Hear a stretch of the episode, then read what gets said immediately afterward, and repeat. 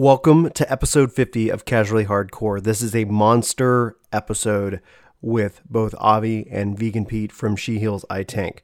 As a note to viewers, this podcast does include some light profanity and is not recommended for children. So, if you are with your family, this might be one that you want to enjoy later. Anyway, I hope you guys enjoy episode fifty of the Casually Hardcore podcast, and thank you all so much. So, let's do this thing.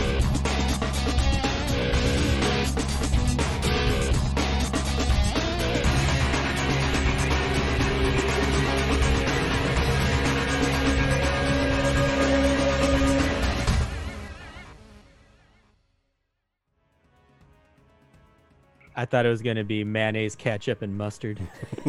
He was on New York hot sauces. Deal with it, Texas boy. Hi, everybody, and welcome to the Casually Hardcore Podcast, episode fifty, the first podcast of twenty twenty. My name is Brian, and today I'm really happy to hopefully introduce you to the creators of the amazing She Heals I Tank podcast. We've got Avi and Vegan Pete. Thank you guys for uh, making time. And also, you guys have a big milestone that you're celebrating this week with episode two hundred. If you guys have not seen or heard the She Heals I Tank podcast, it's incredible. I highly recommend it, and links will be in the description of this video when it goes up on YouTube. But guys, t- introduce yourself in case anybody who uh, as like in our community hasn't heard of you guys. How did you get started? What do you guys like about podcasting? Because two hundred is amazing. Well, there's one th- one yeah. thing we are. It's consistent. I will give us that. They had very kind words that I don't know if we've ever been dis- described as amazing, um, but we are called She Heals I Tank, and the acro- acronym for that is SHIT. We are known as the SHIT Podcast, uh, and it's pretty appropriate for much of the time, I would say. I'm Vegan Pete. My better half is my wife, Avi Ale, so husband and wife podcasting duo. Anything to add to that? I was like, are you just going to talk for me? That's cool. um, Pete got into, it was his idea to start the podcast, and uh, he asked if I would do it with him, and I said, sure, sounds like fun. I'm the chatty one in most scenarios, so I, it was, when we first start, it's definitely like a different dynamic to where we've gotten to now, so it's been kind of fun to see that growth. And I do know that the first year of podcasting, we did not miss a single week. Pete refused to miss a single week. Even had pre-recorded ones to have out there when we were on vacation. Yeah. And now at least I'm I'm kind of grateful that now he's like, it's okay. We can miss for New Year's. We can miss for, you know, Christmas. And so yeah, it's people really people know we're going to come back because yeah. we have a backlog. It's like, hey, guys, welcome to my weekly podcast. This is episode one. And then everyone's like, where's two? Like, yeah, he said but weekly. I, s- I suppose the origin of it was, though, uh, my day job is in sales and it's not that creative. I was missing like a creative part of my life. I really enjoyed Final Fantasy fourteen, wanted to do some sort of content creation for it, but I have never done like any Photoshop or video editing or anything like that. And I figured one of the, I don't know if it's going to be easy, but something that seemed approachable to me was podcasting over trying to learn uh, Illustrator or any sort of video video editing software. And I was also a big fan of the podcast Limit Break Radio, mm-hmm. and they weren't quite talking about the topics I wanted to talk about. Like I enjoyed it and everything like that, but there I, I felt like there was a there was a space for the topics I wanted to talk about. So, go ahead. Like how much he hates PvP in Final Fantasy fourteen. I say I love PvP, just not in this game. Ongoing thing. What is your PvP game, Pete? Uh, nothing right now, but it was Dark Age of Camelot. That was my first M M O, the one that I always have fond memories of. And that was some three-sided PvP, which I thought I was going to love in Final Fantasy, but it's just, it doesn't have any staying power for me. It's over in fifteen minutes, one match, nothing is persistent. So it doesn't really seem like you ever really accomplish anything in it other than going for the new mount. Yeah, and that's why it dies. Yeah. So um, if you guys aren't aware, we've divided the podcast room up. Specifically, we've got gingers on the left, Uh, and we've got salespeople on the right. So, uh, Avi, I don't know what you do, so I'm assuming that you're not in sales, but you could be. I'm in I T. Oh, really? This is great. Me too. So this is perfect, guys. Like, we've got the cool people on the left, like I said, uh, and uh, the normies on the right. So, uh, armies. So, left or stage left? I don't know. Like, I would say like on my on my left, how it's being viewed. I don't know how people are going to interpret that.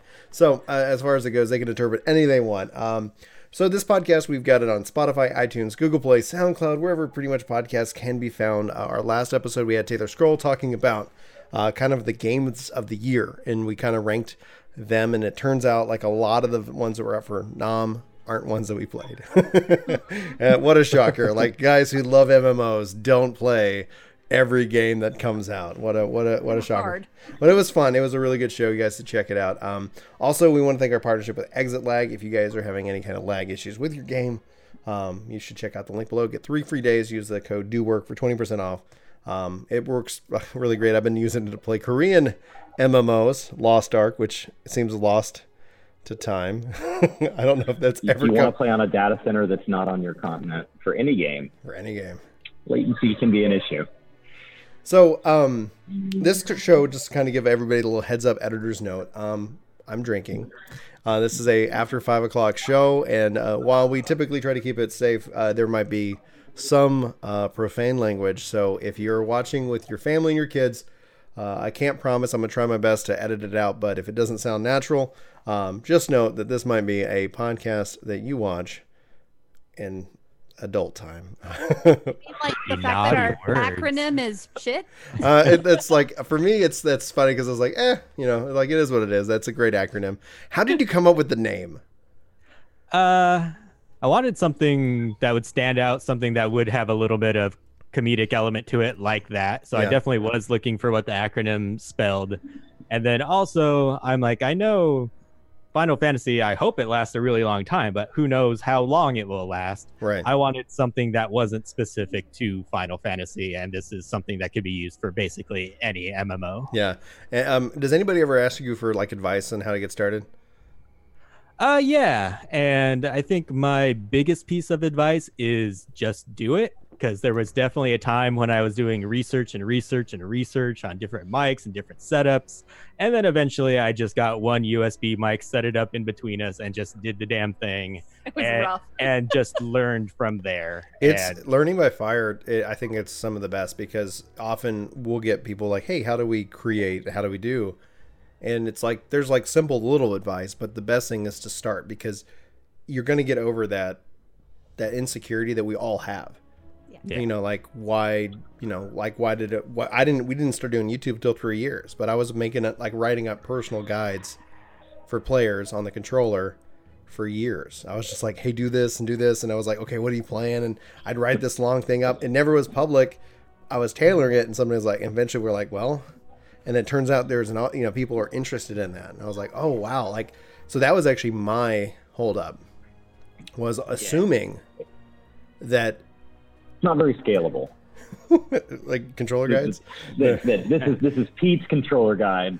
I will be getting to, I will get to Avi's controller guide next week. Uh, unfortunately, yeah. You can check your email. You are number forty-nine thousand. But just hold out at one a week. I will get to you. But that's good, like the, from your name uh, naming convention, because that's one of the things people are like, oh, I'm thinking about making a Final Fantasy fourteen channel. I go, great. Don't name yourself Final Fantasy fourteen. It's a ten-year-old yep. M M O. Yep. It's a ten-year-old M M O. It's going great. I hope it goes on for a long time. But yeah. It's ten years. Like, like look, yeah. look at it. Like, eleven's coming up on twenty. So, like, we do know That's, they well, will support this stuff. That makes me feel old. It's not an old feeling. It's an exciting feeling for me. That no, eleven being twenty makes me feel old. I played eleven when it was brand new. What's the alternative, Avi? Shh. The alternative's not not pretty. Like I, I would rather get old than than the alternative. No, but twenties, twenties kind of a number for me right now. Okay, I'm just telling you. Like you know, like I said in the pre-show, your skin looks great. Like I wouldn't worry about it. um, as I flirt with Avi, uh, we've got uh, Yoshi P's New Year's greetings. This is something that mm. is this is something very dear to me. Like his New Year's letter. Yeah. Um, you know, I want to know about before we kind of talk about what he's what he said, because there's some really, I think, really cool things in it. Like, what is your experience with fourteen? Because you said you started podcasting. When did that start? Like, when did you come into fourteen? What brought you into this game? Because that's going to help me understand the context of this letter for y'all. Sure. Uh, I had never played any Final Fantasy game at all in my life. And I knew she had played a couple of them. So I was just browsing the PlayStation Store one time and they had the demo for fourteen on there. So I downloaded it so she could play it. She was running her own business at the time, so had some weird hours and she was able to play that. And then once she actually started really getting into it and it was something she wanted to play, then I played as well, because no M M O had ever held my attention like Dark Age of Camelot did way back when. And this is the only one that's ever held it since. Uh, so that's why I started playing. Why did you stick with it? Well, and then, so we had it only on the P S four. We had one P S four. Yeah. And we were like, then he started playing. I was like, ah, oh, nah, bitch. sorry, sorry. Um, You're like, good. We can't, we can't do this. We have to share this. And then he he brought out uh, his gaming P C that he had built, and then he decided he wanted to build himself another one. So at one point, I was P S four, and he was on his gaming P C. Then he built a new one, and I took the old one, and it just kind of became this project that like we both played together, and we'd never actually played any video games together really before fourteen. And I, at the time, it was when my business was actually ending. So I was very poor and I had very, very weird hours. I was working really hard for not a lot of money. Yeah. And that's, M M O, that's the life of a business owner. Yeah. yeah. M M Os give you that sense of security and control mm-hmm. and, and socialization. Yeah. That whenever you're dealing with those kind of elements, it helps you like feel grounded. Mm-hmm. And and so Final Fantasy fourteen helped me get through the loss of my business essentially. Yeah. And and that's why I really stuck with it at the time. It came it came to me, he bought that for me at like the perfect moment in my life. Like, I don't know. Yeah. Owning a business is a very isolating experience. Mm-hmm. Because I, I'm I'm gonna guess, I don't know if you're the same way, but it's like when anybody asks you, how's it going? You have mm-hmm. to respond. Great. Yeah. Yes. It's well, going great. My business, I was I was a baker. Mm-hmm. You listen to, uh, I I made a, a craft beer bakery, so it was everything was baked with craft beer, and I worked with local breweries. And my business was called Pub Cakes. I'm just saying this because then people would see me out in town, and that essentially became my name. So then I was, hey Pub Cakes, hey Pub Cakes, and so everyone would ask. And then even when the business stopped for years, what happened? Hey Pub Cakes, hey Pub Cakes. And so I didn't want to go out, and yeah. I didn't want to, you know, you didn't want to have to answer those questions. And so Final Fantasy fourteen was a place where I didn't have to. Yeah. Chris, I so we started the podcast and told everyone she did it. And you can go watch, she was on Cupcake Wars. You can go watch that episode on Netflix and stuff like not that. On Netflix oh, anymore. Not on Netflix anymore? Oh, all right. Man. Stream Wars, man. They're always buying up that content and selling it. Chris joined in two point oh. Chris, uh, I'm going I'm mm-hmm. to let you kind of uh, dive into the, the New Year's greeting. Um, because, you know, for each one of us here, like I really just are, got a, a major feeling this letter means something different for each one of us. You know, uh, Avi's talking about like the socialization, and there's an emotion connection to it. Uh, Chris, w- walk us through the letter. Let's talk about that, and then let's dive into our big topic. So it's it's fairly short. Um, it's it's pretty short and to the point, even by letter from Yoshi P standpoint. Um, he he basically said that. I mean, he first acknowledged the importance of Shadowbringers. So he's exactly where we are as a player base. Shadowbringers is possibly going to be one of the more instrumental and more impactful expansions you'll ever play in any game ever. And so I think for Yoshi P to open up by saying twenty nineteen was something to be cherished is is really, it says that they're just as aware as we are. They don't think this is just another game right now. Um, and so he says he says a big thank you.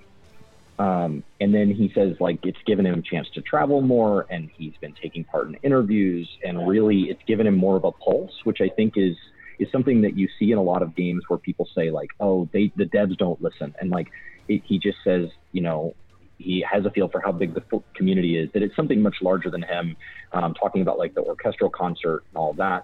And then the part of it where I'm starting to kind of lace my opinions in here, but the part of it that really spoke to me was the next section. So he says, although everyone in the development operations teams has been taking time off over the new year, the five point X series is proceeding at pace. Um, the five point eighteen was released at the end of the year. five point two now is almost ready. From the start of the year, we'll be carrying out adjustments and bugs. And like, there's just something about how matter of fact that they've been taking time off, which is something that I was concerned about with the pace of this game, but that like the game isn't slowing down, because I think I was worried. It's like, well, is it slowing down because fourteen is going to come to an end and we're going to launch another M M O, or are they going to just burn themselves into the ground because they can't continue this pace forever? And so I think, I think it's a really surgical part of this letter. And I think it really puts the balance really well. Um, and then he mentions that five point two and five point three, therefore they're going to form this one chapter. Uh, and then, And then he starts to play his little bit of a game. So he, he says that uh, a bizarre note on my desk, it says, "For what are warriors of light but earnest souls of good intent, resolved to do that which is right, regardless of the consequence." Um, and that gives me he, chills. Like I he, just get he chills definitely says it. That. He puts, "Is this some sort of prophecy?" Anytime he asks a question mark, like at anything, just as a general review, should be the answer is yes. Like, like anytime he says like, "I don't know, maybe if players worked on Ishgard, we'll get housing." It's like, well, he's going to have to give us housing now because he's never not answered one of those questions yet. Um, and then he says that it's the tenth year since he first uh, became involved in the project, uh, project. And so as they step into a new decade, um, you can be sure there'll be a fan fest and you can be sure we're off to more adventures. But it's it's just a really, it's it's letter on its own. I think if you're brand new to the game this month, it probably doesn't mean a lot, because it just says like, hey, it's been going ten years, things are going great, they're gonna continue to go great, it's awesome. But I think as a player, um, watching the transformation this game has gone through, it spoke to me a lot because I came from WoW. And so the communication here is just so much more personal. Um, the fact that it comes directly from him, and the fact that it feels so heartfelt, and the fact that he's taken the time to go around and give interviews. And maybe I'm biased because I got to be at one of those interviews, but it just, it really feels like he cares. And it just reminds you that this game is made by, by people. Like, I don't know if that makes sense, but it just, it just reminds you that this is like a real living thing, and we're part of it and they're part of it. And it's, it's a special game. Uh, Avi and Pete, what do you, what, what did you read when, uh, when you read this? Like, what, did anything stand out to you? Did anything Uh, get you excited? Anything um, speak to the ten years um, that Yoshi P's been working on this project for either of you? I felt like he he came across to me as as much more proud um, in this one than in previous ones, and and I think that's because of the success of Shadowbringers. Um, and and I know I'm not trying to like write it off in that simplicity, but like Shadowbringers was so emotional for everyone involved. Like, I, I can't imagine you could write and work on a story and not feel, yeah. just feel. And and so I, I feel like it brought the creation of the game, the development of the game to a whole other level for all of them. And, and I really hope that that continues, because it obviously, any art, any form of art, if you can bring that level of passion to it, it, it just improves it tenfold. Yeah. And, yeah, and I, I just, I feel like that was kind of like, I'm so proud that everyone sees what I see, and and I am so grateful now. Like it, it's like the ten years we're building to that, you know, like, not that that's the end, I'm not saying that, but like this is a high, high point for everyone, for all of us, for him, for the development team, for everybody. Pete?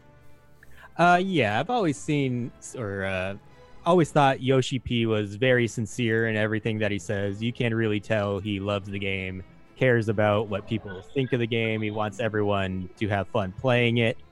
Um, but just to give a little bit of a different perspective as well, something that stood out to me was, I forget the exact wording, but they said patches five point two and five point three were going to be like half a half of a chapter. Like, com- and that kind of worries me a little bit. I'm like, can't we get like a full chapter in one patch and not have to split that up? Because he's related it to mm-hmm. before as well, like a season of T V is an expansion, and yeah. then like every patch is a new episode. It's like, are we getting a full episode, or are you like breaking that in half? And just pairing that with the news that we're only going to start getting one dungeon per patch, it's like, I I know that the dev team are people and everyone needs their breaks, but you can't deny that it's been like a steady decline, like in the amount of dungeons that we've been getting since A Realm Reborn. Yeah. And even though I think the quality in general has gone up, I can definitely see the critique that it seems like we're getting less. especially since some of the stuff that they've given us instead, like Eureka and Diadem, haven't been the most well-received pieces of content. Yeah, uh, it's been that way since A R R. Like, Chris Chris has said it, that A R R was the golden handcuffs. Like, when you look at, oh, yeah, remember when we got three dungeons per patch, and we got all these different beast tribes, and we like, it's like, they really delivered with A R R. And since then, yes, it's been a, you know, and, and the question is, is why? And that's kind of where, like, we were talking in the pre-show about the, the kind of the cheese method. Like, there is a lot of technical debt that the game has, and a lot of people don't, might not understand the concept of technical debt. I don't want this conversation to be about that. Um, but it's that, like, if the dev, dev team can, I think they will. And what, for me, speaks evidence to that is that they are adding hairstyles and glasses and headgear to Not Hrothgar Viera. and Viera. Well, they, like, as they can. As they can. Like, uh, Viera can wear glasses. They like they showed the, the picture. Yeah, right. But have we but, gotten anything new since... Uh... It's it, since Shadowbringers? As as a glamour junkie, mm-hmm. and I I love the Viera because they have my nose. Honestly, that's the reason. Like, I have a bunny nose, and a friend actually said, "You need this nose. That's your nose."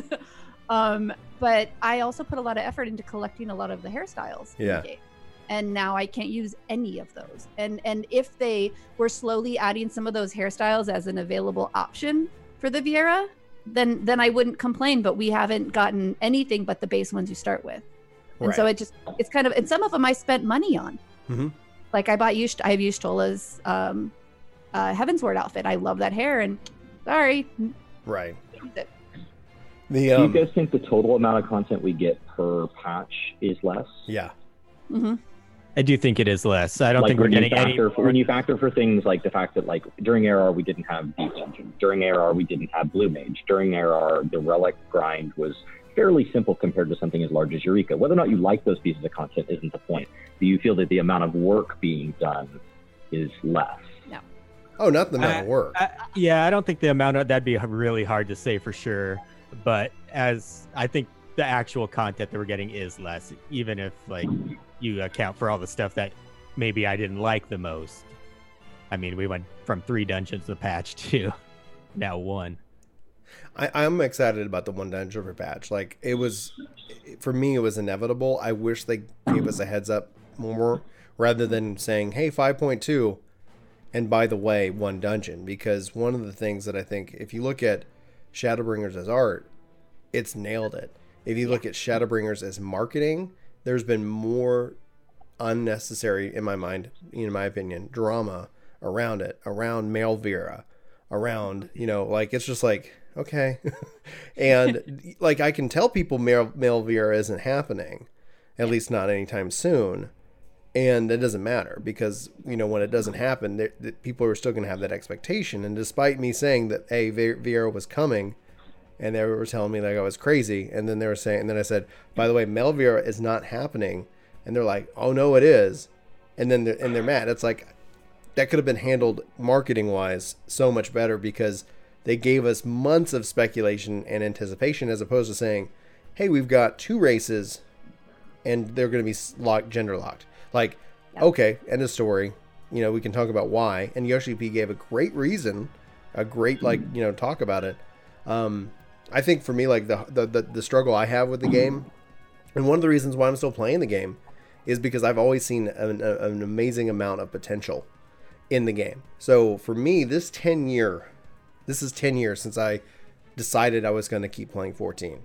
We started a podcast at E three, two thousand nine, covered it all the way. one point oh came out, we played it, and it was like always kind of like, is there going to be some kind of miracle patch? Because there was some major performance issues, even playing in the beta.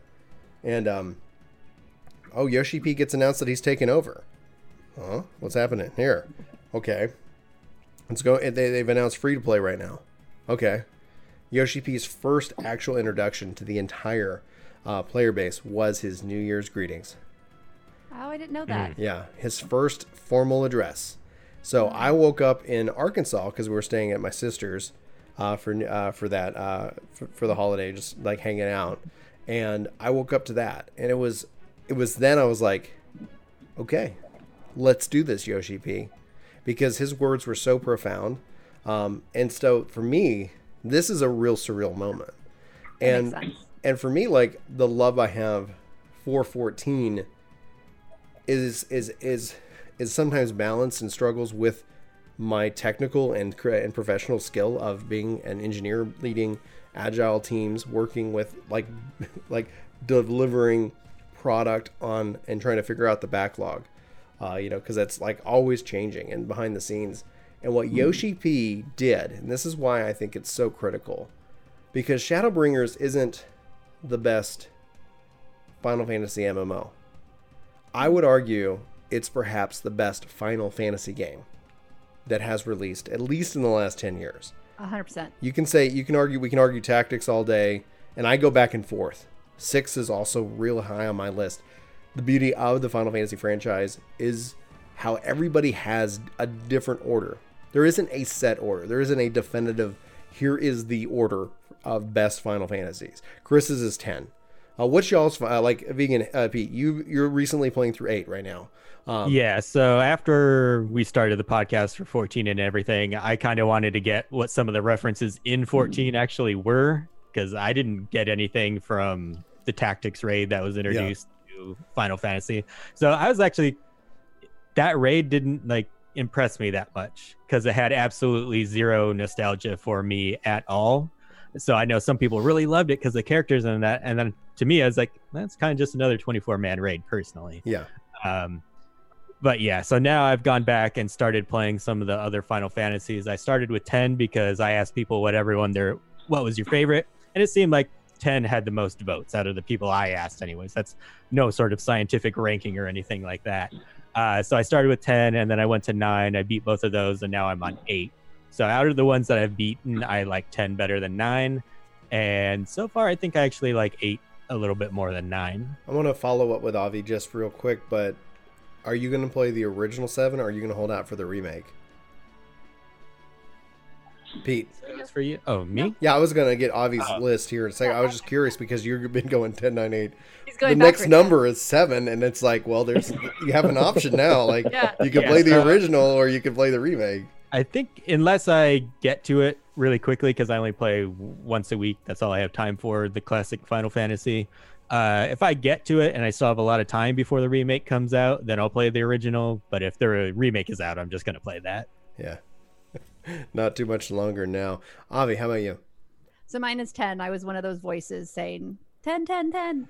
Um, I actually grew up in a Mario household and in a multiplayer game household. So I didn't get to play Final Fantasy games when I was a kid because you were not allowed to hog the console for that long. So it was a lot of Mario Kart. It was a lot of, you know, double oh seven. It was stuff like that where you had to share. So um, I didn't get to play ten or Final Fantasy until I was an adult and had my own console. So I played ten, I played X two, I played eleven. I tried to play twelve, but I just didn't love the story because okay. there was the romance and it just uh, ten had. Um, and then, yeah, and I I watched Pete play fifteen and that was too bro-tastic for me. Sorry, guys. I no, just it's okay. relate to any of them, uh, but I love fourteen. Uh, so that's obviously, but of the, I did want to say actually, so you're going back to what you were saying about how Shadowbringers is mm-hmm. the best Final Fantasy. Yeah. We actually did have someone in our Discord comment that Shadowbringers is the best single player J R P G. It is. That's um, how they, the mistake that. that people make is they considered for it. Well, right. But the mistake people make is they assume Final Fantasy fourteen is an M M O and it's a Final Fantasy game first. And it happens to have M M O elements. That's a the, wonderful way to describe it. Yeah. It, it, like, and, and this is where I see it. And I, a lot of people run into this game and then they get frustrated. Uh, mm-hmm. A lot of people love it. Like, you see the people who love it. Th- this is how they play the game. They play the expansion and then mm-hmm. they take a break. And then prior, a couple of months prior to six point oh, they're going to return. They're going to get caught up on the story. They're going to play the expansion and they're going to repeat that. And that's how they, and that's how they do it. I've known a lot of them, because that is how they play the game. And then for people like us, like, it offers so much more to do once you've yeah. played Final Fantasy fourteen. And but that's you have what, to play all of it. That's right what's now, so yeah. hard.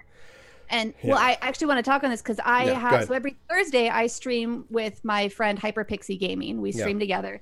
She is an mm-hmm. E S O streamer and I'm a Final Fantasy fourteen streamer, but she's my best friend. And yeah. you obviously want your best friend to play your game. Absolutely. So every Thursday we do what we call Greenleaf Gaming stream. And she plays, we play E S O together and she teaches me and I'm an idiot. And then we play fourteen and I teach her and she gets to be the idiot. And and it's been really, really interesting because E S O is an M M O. Hands down, it's got level syncing. You can go into dungeons no matter what level you are. You can go into any content no matter where you are in the game. You're, there's no walls unless it's like you have to buy the expansion. That's the only wall. You don't have to level to get to it. And so it has been really difficult for her to understand why she can't do this other content. And mm-hmm. it, to say it as it's a Final Fantasy game that happens to be an M M O, I mm-hmm. think for someone like that, coming from that yeah. game would make a lot more sense. I Did said you that. Just Go ahead. Call Greenleaf's idiots? I'm a Greenleaf. So I just said. E S O is the purest theme park M M O out there. Mm-hmm. Like there is no there is no M M O out there. I would say WoW was competitive with it until recent expansions where we started to add features, like in the current one where we have a war campaign that you do. You have to go through these interactive cinematics. It's It feels like the best way I've described it to fourteen players is it's just a miniature M S Q, like mm-hmm. straight up, and you have to do it, and there's content locks behind it. So whether you like it or not, you have to do it. And so like E S O is the theme park. Like if if, if they come out with a, a trailer, or if you see an old trailer and you're like, wow, I really want to do that content, you can log in and walk straight to that ride and ride it and then log out. Yep. Now we're going to get into kind of our hopes for fourteen in twenty twenty. Um, so definitely hype there, but obviously this is kind of the this is kind of a big topic that is on on my list because I remember I got so much She Heals I Tank uh, acronym for for stating that years ago. I go, you got to think of fourteen as a as a Final Fantasy game first, and you're going to set the right expectations. Mm-hmm. And it's only been moving further and further in that direction, and that's people would argue like, oh, it's an M M O first, and then you're like, well, why am I not playing it with other people? And that's mm-hmm. where you see people get frustrated by the game themselves. And like we can say whether it's right or wrong, my current worldview about it is that it's a technological thing. And when you look at the M M Os that have been announced and are coming out over twenty twenty and the next ten years, pretty much they're all like labeling themselves as sandbox M M Os. A return to the open world, a return to, and what's really kind of a neat thing, because I tweeted this out today and people were like, you know, like, oh my God, what are you saying? Fortnite is more of an M M O than WoW and Final Fantasy fourteen. Mm-hmm. Not MMORPG. Like, yeah. let's get no. real. Um, but M M O, like it's like, and yeah, uh, you can put, you know, like what, like two hundred people in an instance in fourteen. Okay. Yeah. yeah like we got you there. Um, but we don't. There's like, I've never seen two hundred people Um, in an instance outside of like patch day on like, you know, here's the quest, right? That First we're all day going restoration of Ishgard, maybe. I was just gonna say yeah, that. restoration. Well, that's why like so we had cool. we had uh we had Mione on the podcast, and I was like, the restoration of Ishgard is the first real M M O piece of content that Shadowbringers added. Mm-hmm. You know, because it's like okay, she knows over in a week. Well, yeah, people still do it. Like it's just it's meant to be done, and people are who are still doing it. We're all making progress, baby. Like, yeah, but you're, you're, I'm you're, hesitant you're getting to levels. say it's over. I'm hesitant to say it's over because I said that I understood Eureka, and then out of this very predictable egg blew up Baldesian Arsenal, and I was like, oh crap, I didn't understand that at all. So like, I want Ishgard to turn into something different. Okay. But right now, it does it does appear very it does feel very flat. But like Yoshi P has already said, like. Hold your breath like a little bit. Yeah, I didn't mean it was over, over, but I'm like, this first step is over. Oh, yeah, yeah, yeah. I really wish that would have lasted like a month and a half before we finished it. I think it will. I think it'll even out. Go ahead, Avi. Sorry.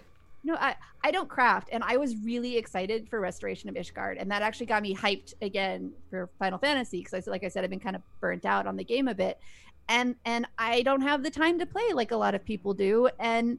It, it was done, and I was like, I got to be a part of it for two days, maybe like two after work days, yeah. and and then I was like, well, I don't want to sit here and just grind. Yeah. I wanted to be a part of of this, and now I'm leveling for something I won't do anything with once it's leveled. I'll just go, hey, Beba, will you craft me that thing? Because you got all your crafters leveled. Like, I'm not going to do it. And when they first announced it and how they said it was going to be like server specific, I was really excited for like the server race as well. And then since people could just transfer servers, like it had no meaning after that. Absolutely. Server race wise, it's like, well, everyone just went to one server and finished it there and then just followed the fate around to get the X P. After drinking these White Claws, I keep muting you guys and not actually the stream. And I was like, oh, they can still hear me going. I didn't even notice. Well, yeah, because I kept muting y'all. I was like, oh, yeah, I'm going to mute because it's coming through here. So that's so funny. I do want to highlight a, a, a, a I do want to highlight a comment Chili using. I think I named them Super Balls. Um, as a part of our Twitch, uh, like that, just channel currency, uh, oh, says that I still see loads of people on Fates and Hunt Trains, and I would I would ask how what is loads like? What does that mean? Like how many people are, are you seeing? Because I, I'm going to tell you guys a number, and I'm gonna I'm curious as your reaction. Imagine five thousand people. Imagine ten thousand people. That's what's coming. And that's why I think M M O is going to be a whole different ballgame the next decade. We saw over the last decade, it's not a Final Fantasy thing. A lot of people are like, you know, think that I'm like, like, hey, no, Final Fantasy is an M M O. No, guess what? Like, WoW isn't a five or four man instance content. Like, that's not M M O. That's not massive. That's, you know, that's Diablo. um, you know, so P v P feels pretty big, but it's nothing compared to what technology advancements like Google Stadia mean for the industry. Well, and whether or not Stadia yeah. succeeds or fails, whether or not you like Stadia, has not the the the advancement, right? The discovery of that technology is a game changer. Yeah. And, you know, so like I'm thinking where we see like how M M Os over the last decade have gotten smaller and more tailored, the other technology that's right on the horizon that's going to blow people away is A I as it relates to the M M O. And if anybody here has played Forza, and anybody, like, I even kind of talked a little bit about this, uh, about, like, with even Smash Brothers, with training your amiibo fighter. Like, we're going to be training these things so that it, in and of itself, it might not even feel like we're alone. Imagine, like, all of us, we all have jobs. I'm late. We're all going to do a raid together. But I'm, I'm oh, guys, I'm off work. You know, I, I'm, I'm late. I'm, you know, imagine if my A I that I've trained it's going to play like me. I'm sorry. Occasionally I have moments of brill- brilliance, and maybe that would be the night for the bot. But like, there's just so many things in technologies where, like, over the last decade, the problem was is like, how do we get these people with real lives and, and less time? Well, let's get matchmaking in there. Let's do these things, and we got to make it faster. But that's going to be a thing of the past because we're going to have convenience, but we're not going to have to lose scale. And that's going to be something that truly I think will revolutionize like the MMORPG over the next decade. But that's just my piece on it because I was just like, I'm so excited. I'm like, I'm so excited for what that means for this genre that I love uh, immensely. Did you ever read any um, like M M O fantasy novels or anything like that no, by I chance? No. Oh, so that's any actually good, any good ones that you recommend? Oh yeah, Awaken Online is incredible. There's okay. a whole series like uh, it makes you want to play that game, even though it's not really a game.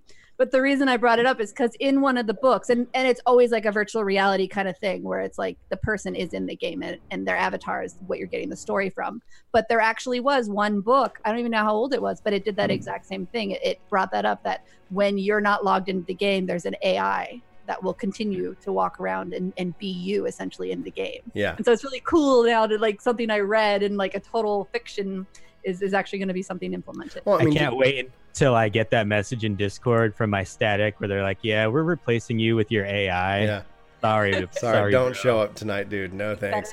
Well, what, what it is is that when I look at the drawbacks, like I think a, a lot of people haven't connected the dots, and maybe this is me just being presumptive. Um, but when the number the number of complaints, when we talk about the cheese methodology, when we talk about the issues, it all all all the issues that I have heard for the primary from the multiplayer aspect all have one thing in common, and it's it's duty finder, it's matchmaking. Why can't Blue Mage do X? Well, mm. mat, matchmaking, like all the little things outside of the race and the glamour, and you're not getting your hairstyles. Like that's totally that's a different subject. But beyond glamour and appearance, it's matchmaking. And when you look at other games and how they've done it over the last like you know just couple years, some of the things that people hate and at the same time there's a great appreciation for. Is things that aren't necessarily easy. Hey, can we get harder dungeons?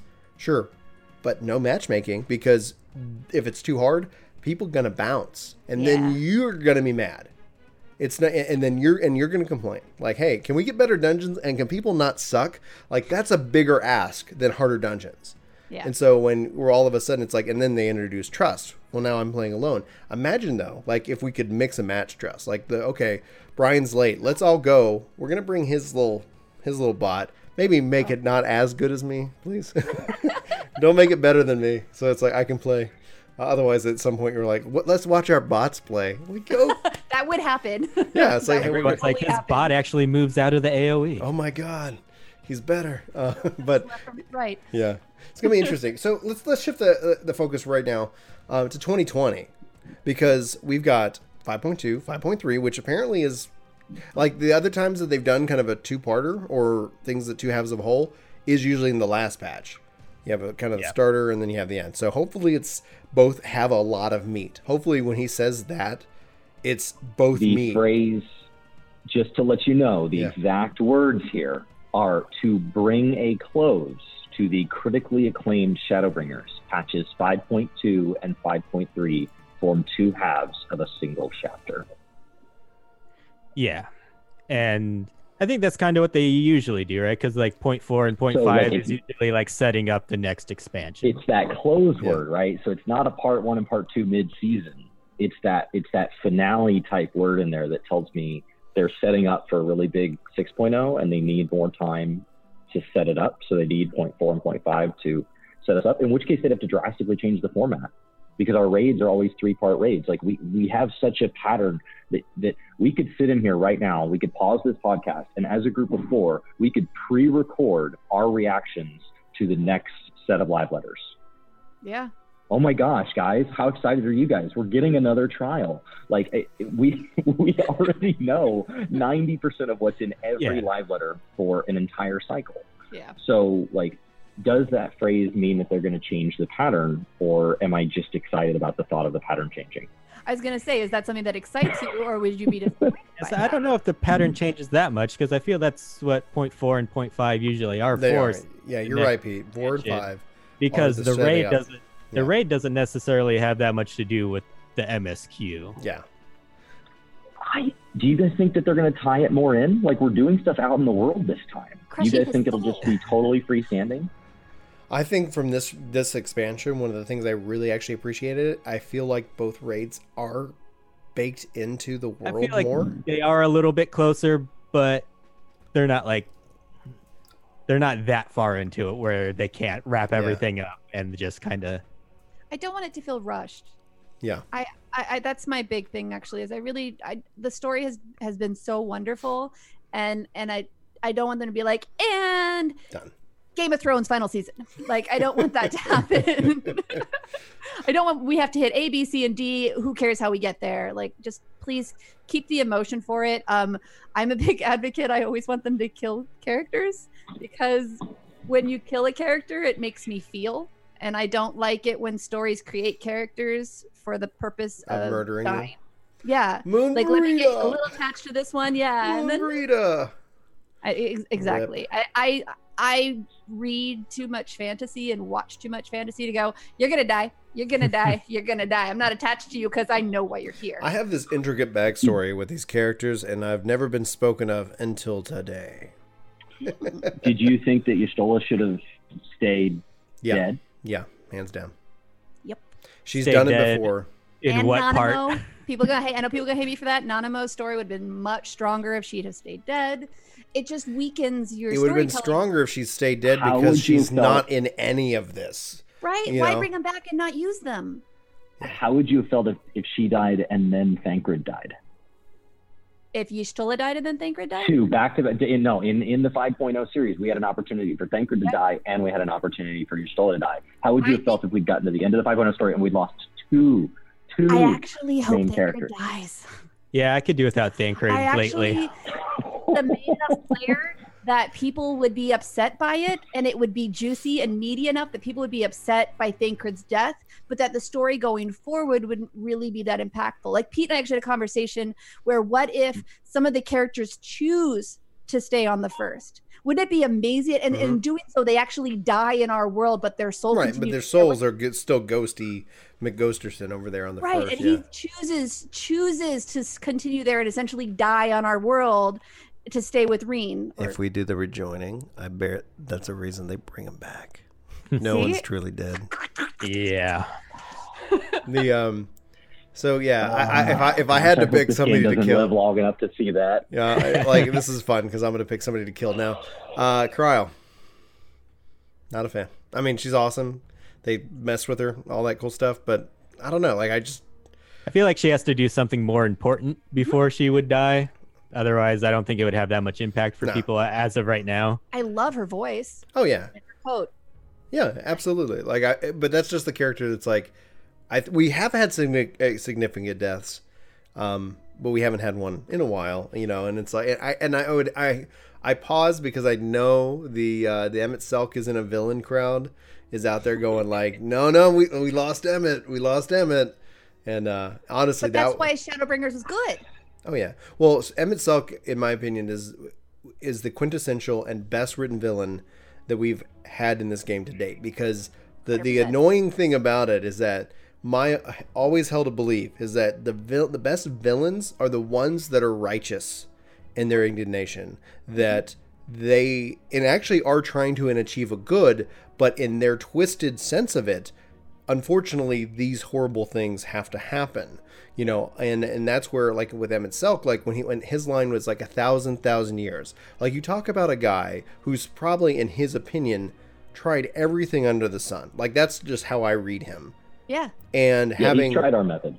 Yeah, and having yeah, having lost love after you know it's like imagine like you know like we only get one, but it's like oh every you know thousand like every hundred years I have to say goodbye to one of these people that I love. I can and then all of a sudden being told or having the idea that you can fix it, and then all of a sudden you're not a genocidal mm-hmm. maniac Mm-mm. at all. Like you like guys like when I fix all of this. All this horrible stuff will be undone. Maybe you'll even be alive. I don't know. Like, but it's that, like, I can solve this problem, but it's going to come at a great cost. And maybe I'm the hero of the story and therefore the only person who can deliver on this promise because for some reason I, among two other people, um, are unsundered, you know? And then the, the true villain in the case is Hydaelyn. But we'll see. I, I do think in Shadowbringers and the patch that we've had so far, they do a really good job of making you really think like there really isn't that much difference between what we're doing and what Emet-Selch is trying to achieve. We've both done a lot of really bad shit in our lives. Yeah. Like we, I mean, we've killed a lot of beastmen. Like, mm-hmm. well, and it's because, and then you think I mean, about the fact it, that we call them beastmen. Well, right, and then the Empire right. Empire thinks of us as that. Yeah, and ignorant savages. Beastmen have cultures, religions, languages. Why why are they deemed so much less than us that it is just not even worth calling them a whole race? Inviting like them into the, the fold. Reflection on society, though, with that. Yeah. I, I actually do. But and I also think that we are essentially beastmen to Emet-Selch. He said that we're not we're not whole souls. We're not. We're people. Right. It, it, he's removed our personhood. And that's something we've seen time and time again throughout human history. So this Shadowbringer story was such a real story. And, and even his New Year's message where it was like, we're going to do whatever is right, regardless of the consequence. consequence. Like, and that could also be, and that could go be translated a couple different ways. Like there's right. And then essentially you have to look at it and saying like, yeah, this is the right thing. And the consequence could be self-sacrifice, you know, sec- the hero's journey of, mm-hmm. yeah, like, I'm going to make the right call, and ideally I suffer, and nobody else has to. That's boring, though. Well, not that's, really. That's good guy, good guy. I like gray good guy. I don't want white good guy, black good guy. I want the gray in the middle, like where you, you have to sacrifice those you love for the greater good. Like, that's a harder decision. It's easier to sacrifice yourself than it is to sacrifice others. For a good person, I'll say. So I feel like... Right, if- because then you, like you go on the chaotic neutral... And then it's easier to sacrifice others because it's like, you know, like, all right, what are you? Yeah. But there, you have to justify that as as a as, from a psychological perspective. You have to think that you are either like ordained for this. You are uh, the only one who can. You know, there's a sense that you have to take on this th- this mantra. Otherwise, it's impossible because mm-hmm. your, psycho- your psyche would break at some point right. when you're like, oh my God, like I'm the monster I'm fighting. That would be, see, I was actually kind of hoping that that's what you are, the, you will become the warrior of darkness. Like that's what I was hoping, like the story would kind of take the warrior of light with. Like I'm not complaining about Shadowbringers, but we never were a dark warrior. Yeah, no, that no. didn't really hit. Like no, that, we, were, we were still um, the warrior of light. We were just yep. bringing about light in regards. Like it's like, what is, you know, our definition of light here? Uh, it turns yep. out it's the same thing that we've always been, only, you know, like it's taken to a certain, like it's interesting when you talk about the astral, the astral and the umbral yeah. uh, attunements to the elements, because they have, okay, the fire is raging when it's umbral and it's a nice heat when it's astral, you know, it's like both have their properties and things like that. And so we're still, we're still, you know, attuned to a certain side, and that didn't change. Just the impact of that side in mm-hmm. and of itself was, uh, was different. It would be interesting if, I don't know that we have the runway for it, right, with only really two patches, as opposed to like the um, the theory that was being thrown out that this would be kind of the, the they would start to say goodbye to fourteen, in which case we have many more patches because we don't have to set up for six point oh. So knowing that we're still going to be getting a point four, point five that are, are meant to be the next thing tells us we're getting a six point oh as we thought we were, but just confirmation. But like it would be interesting if our actions so far were bringing about the end of the first. And so like, because in my mind, that's what really makes us the problem, is if if this whole time we're like, all right, we've done all this good, and then we get to the end and we're like, we did so good, and then they're like, oh, we just collapsed another shard. Like that's like, we did that, it was fine. Like I mean, could have been better, sure, but I've... like it was there. Now it's gone. If that doesn't then bring about Zodiarc and set up that battle, you know, in that regards, uh and essentially I think it's that, you know, I, I, I'm not going to go to my own personal fan theory on this podcast, but as we look at just that, if we're able to do that and also at the same time preserve life, where the where the Asians thought it impossible, with the exception, and what makes it really interesting is that if they messed up the thirteenth shard, if they couldn't find a way to fix it, they wouldn't have continued on. If that was it, like, well, we can't do it without, like, I'm wondering if there's going to be a way that we can restore the thirteenth, if in all of that, that we can figure out a way to do the rejoining without such massive genocide. Because that, like, everybody, like, when I look at it, like, it, that seems natural, right? Like, okay, we're all divided. We've all, like, like, is like, are we, okay, are we all cool with that? Because if we were, we wouldn't have the Empire causing the ruckus on the source. Like, Like if we don't, we ha- I think we have to figure out a way. We have to conclude that, um, and I'm wondering maybe if that's something that we do something, and then Hydaelyn's like, "Great, you've proven yourself. Now let me let's do this so you can do that." Like maybe Hydaelyn was never strong enough to defeat Zodiarc, so she imprisoned him until somebody could do that, um, and the, and thus end and probably have to end her in that same way. From, that's what I was going to ask. Do you think we're going to get rid of Hydaelyn essentially? And then the other thing, so when I read, read the uh, the scribbled note yeah. on the, uh, I actually thought of the like shadowy Ardbert, and that's who I pictured the resolve to do that, which is right, regardless of the consequence, because he is a warrior of light. Mm-hmm. He is, you know, he is a version of, and I feel like he's gonna go in like, I'm doing what I believe is right because of whatever story yeah. we haven't got to yet. That'd be yeah, that'd be an interesting narrative approach to, to kind of say that kind of was speaking to non us mm-hmm. in that regard. So it'd be, that'll be interesting to see. What what like obviously with uh, five two and five three, we, we do have five four. Five four ends up with the exception where Blue Mage got delayed and thus it came in five five. It's usually the content patch in which that you get the last raid, um, the last eight man raid. So that should be the conclusion of Eden. That should be sometime around mm-hmm. FanFest. Do you think we're going to see a new limited job? Like, what do you guys want to see? That's one question. Second follow-up to that is, what do you want to see this year? Like, all all in, like, doesn't matter about uh, what has come. Like, what do you guys want when twenty twenty is done? You're going to look back and be like, that was amazing. Like, I'm so happy that happened. Avi. Oh, it's uh, Pico, because yeah, I feel oh, like Pete. I've been talking a lot. I'd like them to really finish up like the Shadowbringer story in five point three, and that kind of includes the Hydaelyn and Zodiac. Yeah, we've known them for so long that can we just wrap it up? And then I kind of wish that uh, six point oh is like a final confrontation with Garlemald. Like, let's get that over with too. I don't want them to just like start repeating stuff. Like, let's just go to another shard. Like, so I'd like to see yeah. a little deviation from what we got in Shadowbringers. Even yeah. though I really like Shadowbringers, I don't want it again. I agree. I do hope that they don't make the shards essentially like the sequels. Like, that would be kind of... Now we're going to the eighth. Yeah. Like, oh, okay, guys, come on, new ideas here. You did such... Like, we want the new ideas. Um, I know this is silly, but I'm still slightly salty. I would really like another healer. This year? Like, as yeah, a limited job? This year. It, but I'm just saying, like, you're saying dream. Like, what do yeah, I yeah, want? Okay. That's my dream, which is not going to happen. But that's what I want. What Welcome healer? To FanFest. You've all been granted immediate access to the new healer. What healer? Like uh... I actually really want a dancer to be a healer. Oh yeah, I, really I thought that would be fun, like an interesting I, twist. Yeah, I really enjoy dancer. Um, I just I don't feel as useful. Like the support it brings doesn't feel as useful as I wish it did. Yeah. So I would love to see these support classes bring more support. Um, in general, just the way that kind of works. Something more realistic I would like them to do in twenty twenty is to stop adding new forms of PvP and just focus on making on what they have good. Oh, a thousand percent agreed. And like, you don't need to add a new form. All you have to do is add a new mount for people to get to get people to do it again. Right.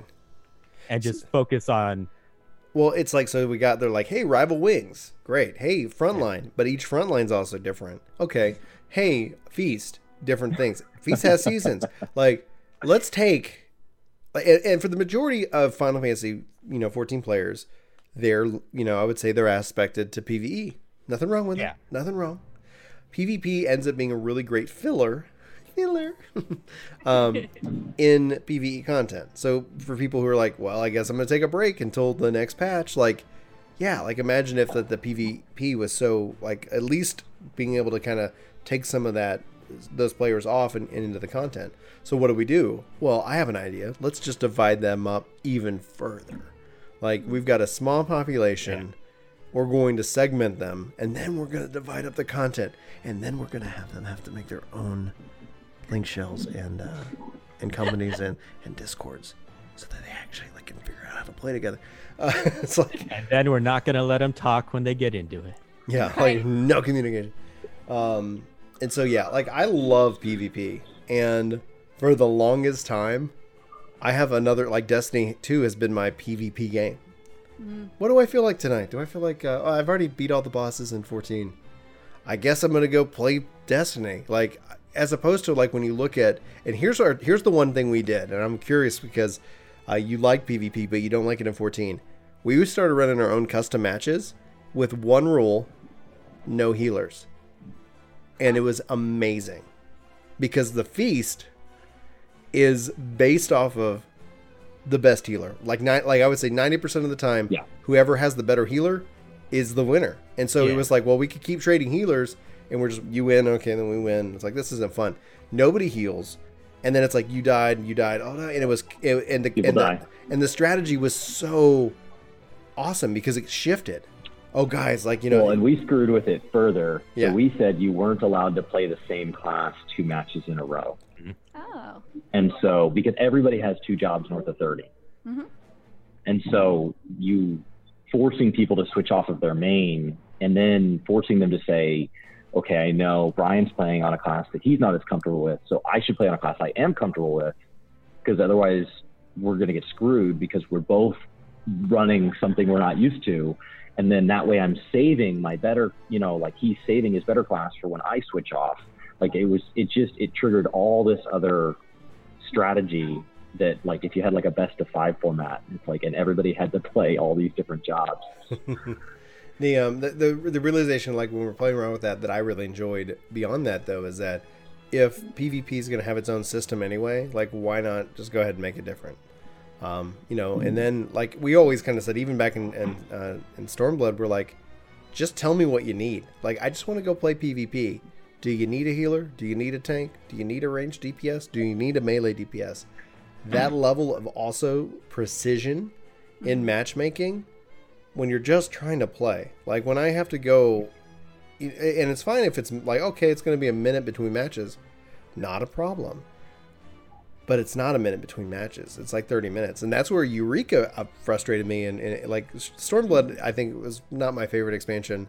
But I was like, okay, I'm doing Eureka. You know, it'd be cool while I'm soloing in Eureka if I could be in queue for PvP. Because, like, all right, like, I'm just out here just killing things, like, until I can get a group. And, oh, man, like, it's just like, oh, but that's instance content.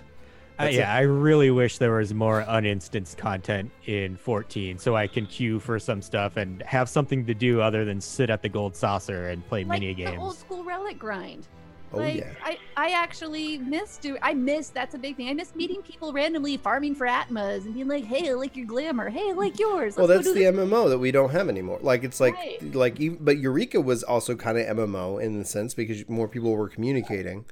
You know, but so, it wasn't your world. It was instance. Right. Well, and then I literally was like, I was so frustrated because I'm sitting here flying around. Like, I'm out in the world in, in you know, in, in uh, Stormblood. Just, and I'm not, I am like, I was like, I don't remember the last time I saw another player. Mm-hmm. And I was like, this, these worlds are, these zones are so beautiful. What's going on with them? And then, but I'm like, alone in a massive. You played eleven, right, Avi? You played eleven, right? What? You played eleven? Yeah. I was like, I would love just to have, like, the conquest system. Like, just let us passively doing P V. Like, people always think PvP is, like, me having to kill you before you kill me. You know, PvP could be just, like, we're in this zone. Yep. I killed more monsters than you this week. You know? Like, yeah. I got more points. And E S O does one where you have to, they'll give you missions in PvP. And so, like, my favorite, because that game terrifies me for PvP, is I go out and I sneak and I go and I spy on a place and I get credit for gathering intel. Nice. And then I come back and I'm PvPing, but in my own little, like, wimpy way. Yeah. Like, it's just nice to have options in the same zone, in the same area. Chris, what do you want for twenty twenty and fourteen? Because you put out your uh, Final Fantasy fourteen is a worth it in twenty twenty video. And uh, and that's like, I, you know, it was really one of your best videos that you've, uh, I, th- I think you've made. Uh, in the last couple of weeks. I was just like, good job. But uh, like, you know, you talk about like, is it going to be worth it this year? What do you want though? Like, cause I think I would direct people to see that video, but what yeah. do you want? I, I think, um, I think that Shadowbringers is shaping up to be one of the better expansions I'll play my whole life. I've said it a million times, but some small part of me is like, but what if they could screw it up? So like, I, I would like to kind of see a little bit of the roadmap just to know it's going to like, it's going to land smoothly. And it's not just going to be like, it was amazing. And then out of left field, like it just totally took this weird turn. And so I would like to know kind of where that's at. Um, and then the rest is systems things. So like, I feel that gutting and uh, I feel that crafting and gathering got gutted. Um, and I feel that they did it to give access to people that always felt it was too much to get into and to get them in. And I don't know why they had to do it to the whole grind. I don't know why they couldn't just like gut the one to fifty grind because that's old content. I don't know why they had to to make the content you could have so got much it faster. Into one to seventy. But like, all right. Yeah, if you want to get people into Shadowbringers content, what does that have to do with tearing up the Shadowbringers content? Like just tear up everything whole.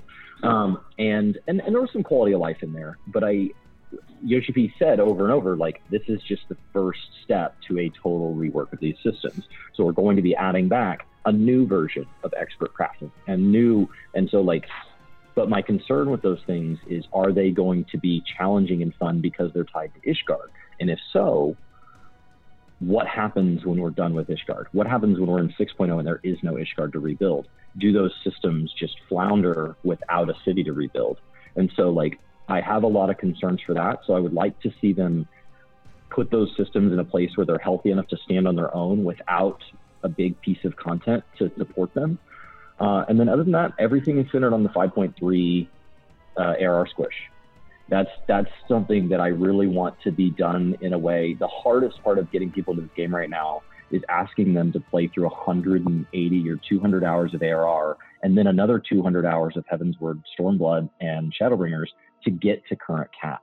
Mm-hmm. You've got four hundred hours, and the first half of it is content that, while I enjoyed the crap out of A R R then, and I ran it to the point where I was afraid my P S three was going to die, it's not as good as Shadowbringers. And so when I tell people to get into Shadowbringers, they have to go back and play this stuff that was fun for you and it was current.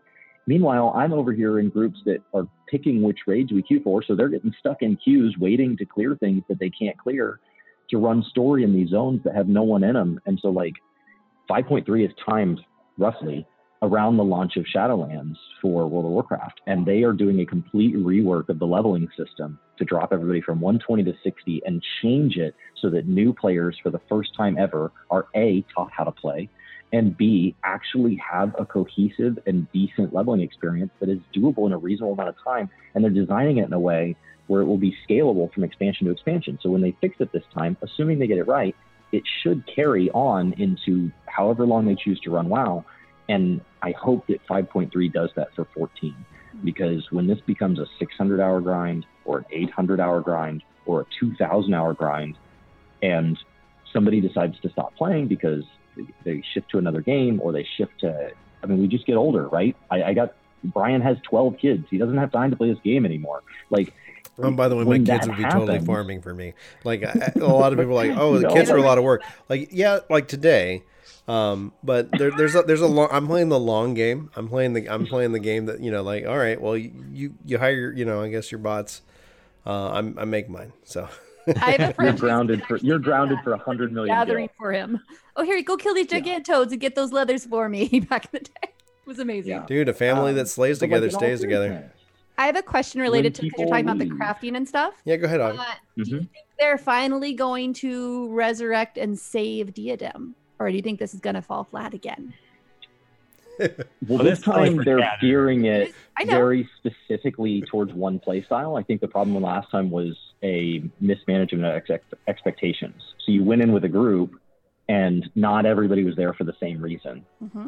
Right. And so that's where the frustration was. So I think as long as it's very clear why you should be there, um, and they're like, I mean, in Eureka, that was almost its downfall, right? Is that, the, like, you should be there to run the train. And if you're not going to be there to run the train, you're you're bad at Eureka.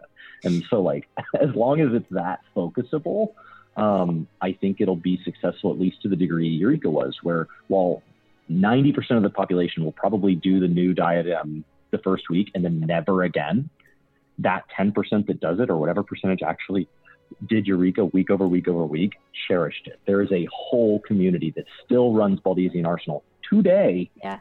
and there's no reason to do it other than that you want to. It's glamour only now. Mm-hmm. Why is some of the most beautiful zone design locked behind these randomly instanced done, you know, places? And it's literally because of technology issue. I hope that the next version of Diadem or Eureka uses the world visit, so we can actually use Party Finder, so we can have our chocobos, so we can do these things, and at the same time not have to sit here and worry about that people aren't going to do it. You know, well, even like, in Eureka, how you just said, there's there's like one thing they do, the hunt train. Well, what if they just, like I talked about the PvP option in E S O, what if there was just like daily quest givers in there, and you could go in and do things only in Eureka individually? Like yeah. they just kind of so, like, I don't know. Just to, to wildly speculate here, like let's just look back at the technology that's been added even over the last year, two years, that's been shown off. Um, Ishgard Restoration, Plan A came out with World Visit. They said, this is what we believe on our numbers is the best call. They realized that Plan A was not working and hot swapped to Plan B. Without even any they downtime. Didn't have a, no downtime. There was no, we're going to have to take the game offline. There's no, we're going to have to screw with players' progress. There was no, we're going to have to rework it and think about it and we'll get to you in a future live letter. They just, they said, hey, just so you know, we're watching it and we have a plan. And then they said, hey, plan's live. Like, just like that. That is an incredible move forward for a game that has such a hard time fixing old systems.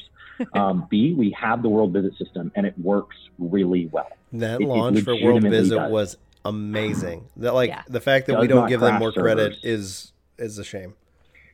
People's biggest complaint is that they can't get back to their homeworld. But you know what's great about that? In the act of going back to your homeworld, you're not, oh well, it's going to go ahead and let you go there, and then it's going to crash your homeworld.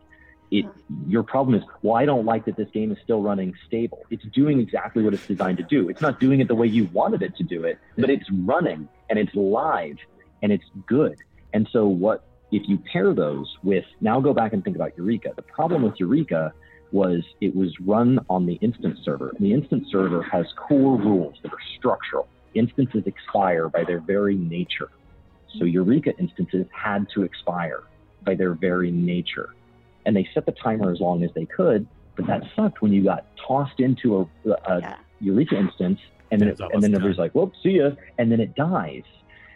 That doesn't have to happen anymore. You can say there is a server that is lined, there is a server that is that is the, the Diadem server. And so when, and all all World Visit is, is you talk to an N P C somewhere in game, and it teleports you from that point in space and time to a controlled point in space and time on a different server. Mm-hmm. So now you can toss people into a Diadem server that's perpetual. And so you can have daily quests there. You can have, you can have as many people as you want from an entire data center there. So you're no longer locking it behind people on a particular server. So you can, yeah.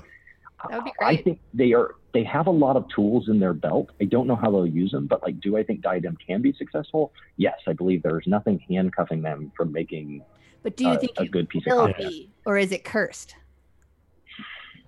Nothing's cursed. Tried to resuscitate it for the third time now, I think. Nothing's cursed. We just got Shadowbringers. Like, how in the world can we say this game is cursed? Like, no, Shadow... no, not the game. Like, this one instance. Yeah, call it something different. Don't call it Diadem. There are haunted, you know, hotels and stuff no, in the world. No, but I like Blue Mage. So, like... Oh, okay. Like, I like... I like... I, I, I, yeah.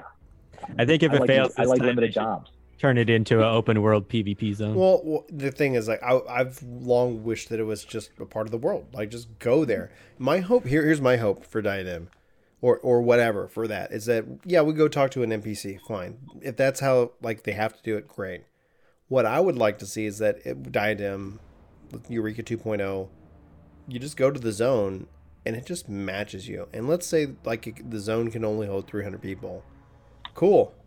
It's open world stuff. We're just going to make a new one. You know, um, they already kind of have that in. Like, I, I would rather that or going to an N P C and it says, yep, let's, you know, we're going to put you in to a whole new world, you know, and it's like, and it has all the great stuff, but it's, it's separate because we want to make sure the entire data center comes together. So you don't end up finding out like, oh, your server just doesn't do this content. Like one of the coolest things about Crystal, the Crystal data center, it's so R P focused, mm-hmm. not a real, real heavy raid scene. Who cares? Just yeah. know your culture, right? And so I find that just utterly fascinating. Um, is it cursed?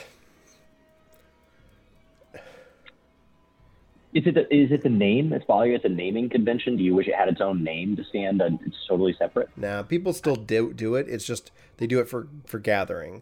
I think what would be quote-unquote the cursed piece of it is it was experimental content. And this is where it's so funny within the community, and I'm completely guilty of this. You know, it's like we want them to take risks, and then we effing hate them when they do. Like, how uh, No, we don't hate it when they do. You. We, we hate it if they do, and then they miss.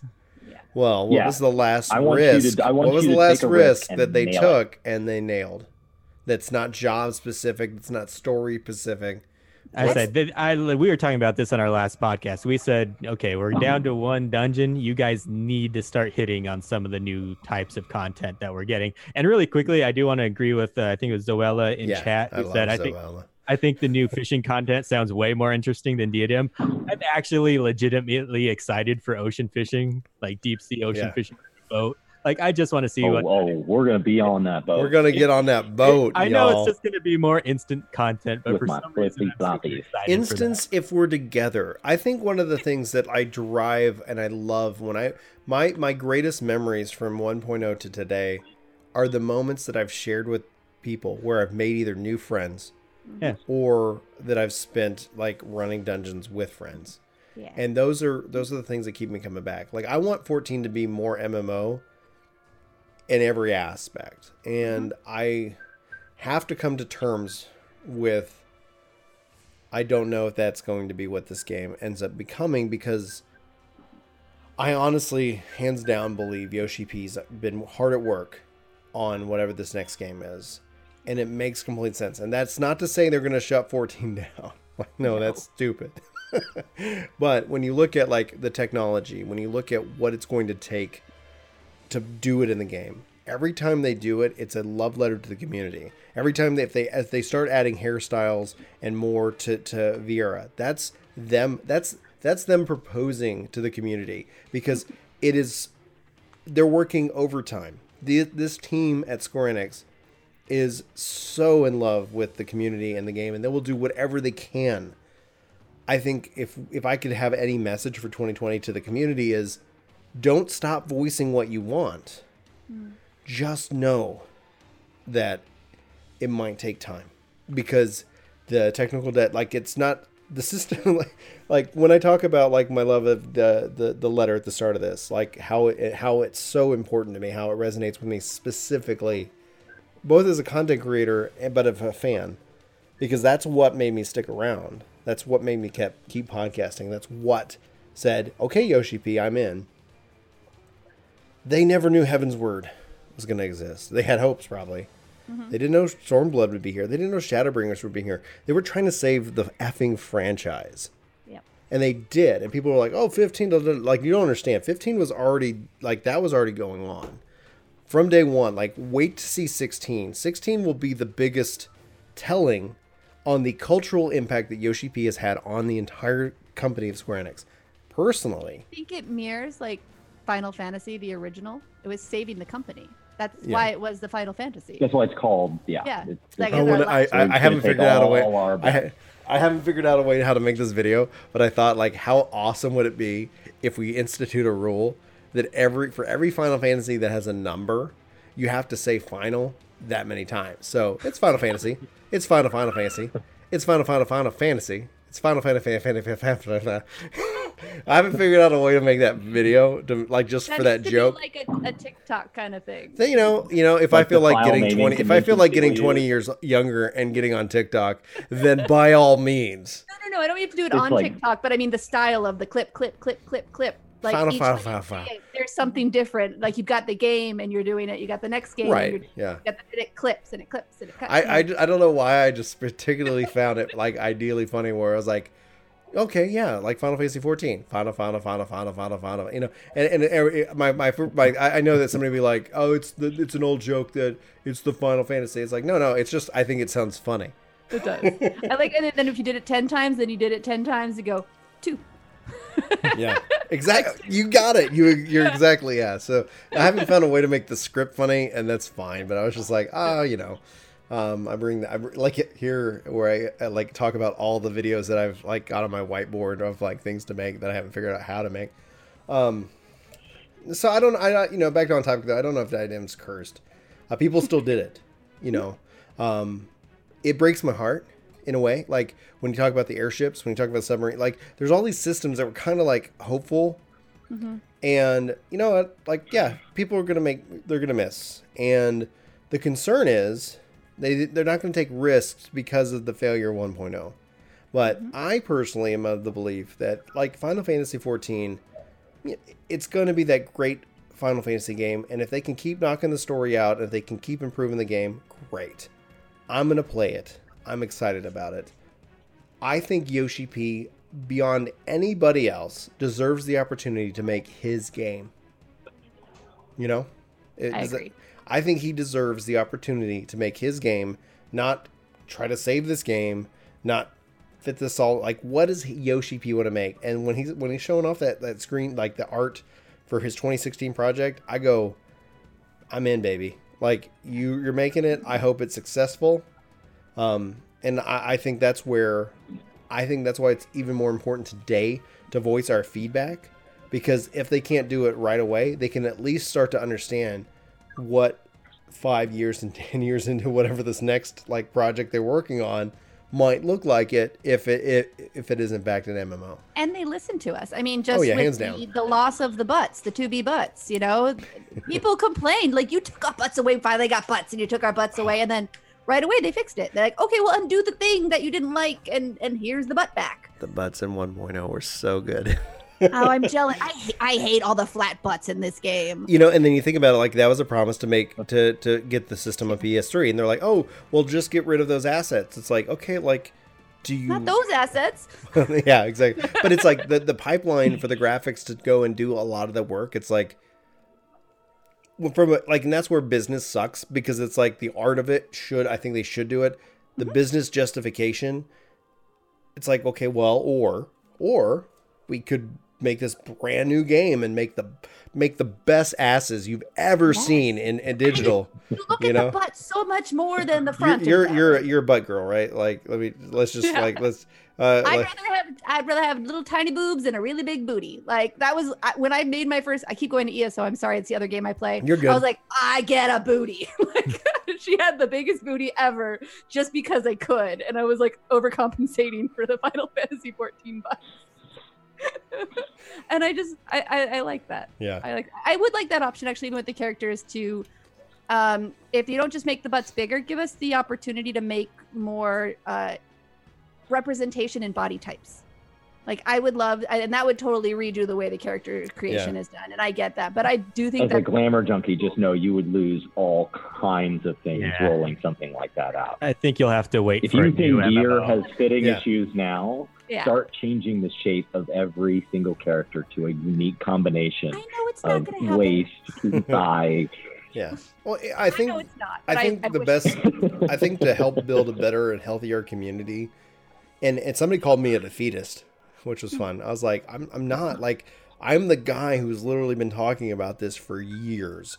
And everybody's like, you're just and hating on the game. I'm like, I'm just trying to educate people so that they can hopefully set the right expectation for right. what this is and for what it can be and what it, you know, might be. You know, I'm not going to say it won't be, but it's like, you know, like you just, you have to kind of lane certain things. And uh, Zoe was saying about P S O two. Yeah, hands down. Like, that game's a freaking incredible. So it's like, uh, that's what I've been playing. So you've been playing E S O. For me, it's like, four, I've been bouncing between fourteen and P S O two. Mwah, that's so freaking good. um, but I'm like... So why we didn't get the Viera feet. And I get it. Right. Because of the gear. Well, and it's so, you like, when you think about it, like, th- and I, I've spoken to this, and it's like, I, like, I beat that drum.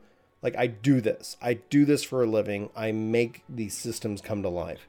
Mm-hmm. And when somebody comes in, not just at the eleventh hour, somebody's like, this system's been running and stable. I want you to go into its foundation, and I want you to make a change. The thing that goes, like, the thing that just, my heart goes into the, my throat, because it's like, because they think like, and it's always, and it's, it's always, this is how, as a developer, feedback is approached to me. Hey, I really, oh God, can you do this thing? I know it's going to be difficult. That is the literal easiest thing to do. Like, the thing that people are like, I bet that's so difficult. Can you? Oh, no, we actually designed the, the application for that, you know, yeah. and so we can do that. How long, how long is it going to take? It's actually already done. By you asking me, I went and just, boom, you're done because we're good. Hey, I know this is really easy. Can you do this? Well, unfortunately, I have to go into the plumbing of this whole system. We have to test that plumbing because, because I work in healthcare and logistics. I have to get certi- make sure that it's certifiably secure, uh-huh. and then, then I can roll it out to you. You know, when you think of fourteen, like, oh, that'd be easy. Well, we do have your credit card information. We actually messed up, and now everybody on the internet has it. Like, there are things that a business has to yeah. take into account that they have to test, and we want them to. We you're gonna want you don't want your money just out there on the internet, like, you know, like your your oh, a subscription fee small. Like, I've seen these companies that aren't fourteen, that aren't Square Enix, that bill people. Like, some guy got charged two thousand dollars from the comp like the company because of like an error in their system. No, no, no, no. We want them to take their time and get it right, and we want it fast. Like, we want it faster and things like that. So, I want to. I want to. Like, I know we're over time, and I'm loving this conversation. And I want to take a moment to talk about what I want in twenty twenty. Okay. Um, I'm torn between Beastmaster and Puppet Master. I love the limited system, but I want more reasons to do things in the open world. If you could give me, if I could sit here and say, Yoshi P, this is the one, like, this is the gift you give Brian in twenty twenty, it would be glamour levels. And I'm calling them glamour levels because once, I hate when X P is worthless. I hate when I get a challenge log complete and I'm on a level cap character and I'm like, fudge. Mm-hmm. Uh, you know, it's like, it just, it hurts me to the core. And when I, so I say para, I say uh, glamour levels because in my mind, like when you talk about Paragon and you talk about merits uh, points from eleven, like I don't, like the, the raid community would lose their mind if you had to go and like grind out X P just to be raid ready, you know? No, no, they're not going to want that. And I don't think the game makes sense to that. That would be such a a shift in the culture and the mindset of what fourteen is. So, uh, but do I want that? Absolutely. Like, I would love to see, like, merit points make their way in. But I'm trying to think within context of um, not asking for too much. But if I could still get X P on my job and, like, just like, hey, I'm eighty-one. I mean, or now I'm plus one, plus two. And just so that, like, as I play that job, like, it, like, yeah, I've gotten that X P and it's cool. And every time I level up, like, here's a little present, Brian. You know, here's a little gift of, like, some tomes and some, maybe some glam. Like, it doesn't have to be anything set. Or you could tie some achievements behind it if you really wanted to. And then all of a sudden, as a like tank, a box of loot. Oh yeah, well, it's a, bo- a loot box is literally just a treasure chest, um, and then the, well, the, the, the achievements in uh, Gridania, we used to, we don't get those really anymore. Right. That would be something they could tie. You just go talk to what's, what's his face over yeah, by yeah. the the the master of sc- knowledge or scrolls or whatever he's called. Yeah, yeah, like the uh, the keeper of rules. The um, no, I love and I would love that because like one of the things that we've done with the channel is people keep asking for controller guides and like you know okay I level. And I think they wish they I could do that faster. And I, I wish I could do that faster. Um, my wife wishes I could do it slower. uh, you know, she's like, no. like, But at the same time, you know, she's like, yeah, like she she gives me the opportunity to do it. She used to play with me. So she always like would be make me make sure I had her controller guide out first. She's like, I see how it works. Yeah, she, yeah. You good, good man. That's hands how down, it works. Hands down. Well, she's hopefully going to be coming back. We, our P S four died. Uh, mm-hmm. Games coming out for Xbox this year. Like literally, like if you asked me prior to that knowledge, like Xbox, that's always my answer every year. Can we get this on the F and F by Xbox? I don't care. Like I don't care about your stupid console wars. I like all consoles. Do you uh, think it will be coming this year? It is coming this year. Did they? Uh, I didn't hear that. I, kn- uh, I know Yoshi, they that like they, they don't have a date. I my thought is that that's the I announcement at E three. Well, yeah, I, I don't and think... Chris thinks it's Scarlet, and that's fine. I think, I don't think it'll Scarlet. be until the new console, so maybe really, really late twenty twenty. Yeah, I still think that's a perfect thing to be like, and E three, and because Scarlet is forwards and backwards compatible, so it's like, all right. But, I mean, I could be wrong. Like, I, I don't have inside knowledge. What I, well, actually, what I do know is it's been running on the Xbox for the last eight months, so let's just make it happen, people. Um, I like, think at the next FanFest, if they announced, like, there when it's coming to the Xbox, that'd be kind of cool. Yeah, like announce the expansion and that in North America, where Xbox is really the only place that people have Xboxes. Yeah, perfect. Uh, uh, I'd also like to see it on Stadia. Like I, I personally would like that. I, I love the speed of that system, and it doesn't work for Chris, but it works for me. And I'm like, all right, you know, it's going to be interesting technology. It's a complete recode. Oh yeah, it's on like, Linux. Stadia is based. Stadia, yeah, the, the Stadia is a it's its own custom thing. That's what allows it to do the things it does, but it's a rewrite of a game. Yeah. So, but my my my pie in the sky, my thing that I wish for for more than anything else is that uh, if I'm like I'm a level eighty Dark Knight, I would totally run leveling roulettes on Dark Knight every day, if it was some stupid glamour level thing. Like I, it's just this weird thing. Like whenever X P becomes worth, like whenever X P has value, I get a lot of value out of the game. I love the currency X P. I don't know why. I'm weird, but um, but you run it once and you get it, but there's no reason to run well, it again. Well, why? Like, and then people are like, "Oh, you get tomes, like five, like f that." That's not really well, but it, it's worth it if you're leveling a character, but not on your max level. Oh, right. And then it's like, okay, and especially, and the problem is, is that the five. Actually, I used to run it for five. Because I didn't actually level all the jobs, because I only leveled uh, tanks, healers, and casters. Like literally, that's all I did. I, oh, like, is that um, all? That's all. I'm a tank, healer, caster. That's all. I love them. Like, and then uh, with the channel, people are like, do melee, and I'm like, okay, like I'll, you know. So I, I weave that in now, and those there's longer gaps whenever I'm doing melee, because like I just it's just not who I am as a gamer, and that's okay. But I'm for some reason I'm able to put an interesting perspective on it, and people find it helpful. And my like like when people ask us what work to game is. I'm we're an education channel. Like it's like I want you to enjoy your time with the game, and I want I don't want you to do exactly everything I do. I want to hopefully show you things that are possible, and whether you do what I do or you take it and you run with it, that makes me happy. I want everybody to experience fourteen because I think that they deserve it. I don't want every everybody doesn't have to love the game the way I love the game, but I want them to at least try it. And so we're always trying to push that free trial, and we have some fun stats. Like we've brought in um this year I think five thousand people lot. to the game. Wow, that's yeah. so cool. You know, so it's like cool. Um, I don't. We don't know if they stick around or stay, but it's like that's like my goal. Like my goal, and is that's to, just is, from our and that's just from our link. Yeah. That, right. Yeah. Right. So. That's awesome, you guys. You should be proud of that, by the way. Yeah, like it, that's the thing. It's like I love this game. I love this community, and uh, and so from a practical practical side of this, like when I look at it, when I when I like, Avi, I think you and I are in the same boat. Like, I'm leveling these additional jobs for the community. Mm-hmm. That's what puts me and, and makes me play. Mm-hmm. I'm playing this game for the story. Yeah. Right now, like I'm the exact same way. You know, it's like I've done my tanks, I've done my healers. Uh, like I haven't done all the tanks because Chris has half of them. We did a draft, um, but it's like I love my paladin. I love my Dark Knight. I, I hate my summoner. I used to be summoner all the way. Summoner. Oh, Heavensward well, summoner. And six point oh. Like if you're asking me what I want for six point oh, I want a healer. Uh, I want a caster. And mm-hmm. I want to rework a summoner. I want. Oh my god! I Heavensward Summoner was my favorite job in the entire game. Like that took me. That's the only job that fully took me away from healing. I loved it. Yeah. I loved everything about it. And I just. I did. And now I don't. Uh uh-uh. uh.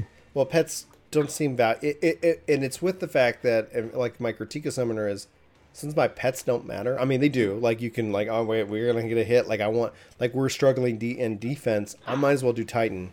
Yeah. It's a D P S loss, but it's a bigger D P S loss if people are dead. Uh-huh. You know, so it's like, you know, okay, like I'm a team player. I don't care about. I never cared about my personal D P S. I care about my team D P S, hands down. Same thing. In oh shoot. No, I was selfish with my summoner. I was like, boom. Well, that's why. That's why I win more PvP matches than I think anybody else. Like when you look at like my my K D A, not as great. Mm-hmm. My accuracy could definitely be better. Um, I'm working on that. My win percentage is pretty high, and it mm-hmm. is high because I'll throw like I'll pair myself up with somebody who's more accurate than I am, yeah. and I'll take the hits, mm. so that way we win. You know, it, it's like like that's how I view team team games. Like it's like well, if I now if I'm on fire, like I hope that somebody takes the hits for me because then I you know it's like. Yeah, it's just as the whole thing. So like when I look at D P S, I look at team D P S. I don't care about my. I look at assists. Like if I was running a team, like a professional team, mm-hmm. and if, if like in a like let's say a four v four like Halo fifty, you know, point match, if I don't see like assist ten plus, like I would be that would be like you got to go run a lap. That that right. would be my coaching style. Like you better all be hitting the targets. Yeah. You know, everybody I should be PvP as much as you do. I actually did a lot of like raiding and stuff when I did Summoner. Yeah. And what I also loved about it is that you had that res ability. And I think yeah. that if they gave something like that to Black Mage, because oh, Black no, no, Mage no, is no, the no, most no. selfish class in the game, um, or left Black Mage with the ability to be a mana battery, and they're the only class yeah. job that got to keep that because that's what they are. Yeah. They need to offer some sort of support element to the party. Uh, I don't like Black Mage because one, it's it's. I'm a caster. I'm a caster. Caster, and I casters tank. Are the best. Anybody caster. Who thinks that casters suck, whatever. You guys are, you know, your leaves, um, your green leaves. What what do you call them earlier? Like us, uh, like uh, your your event that you run with your friend. Oh, the green leaf. The green leaves. Yeah, a bunch of green leaves out there. Casters, casters. I love casters. I do too.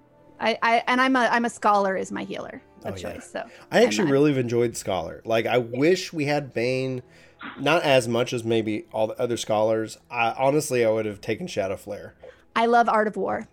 Art oh, of yeah. War is so fun. It's like hit the ground, hit the ground.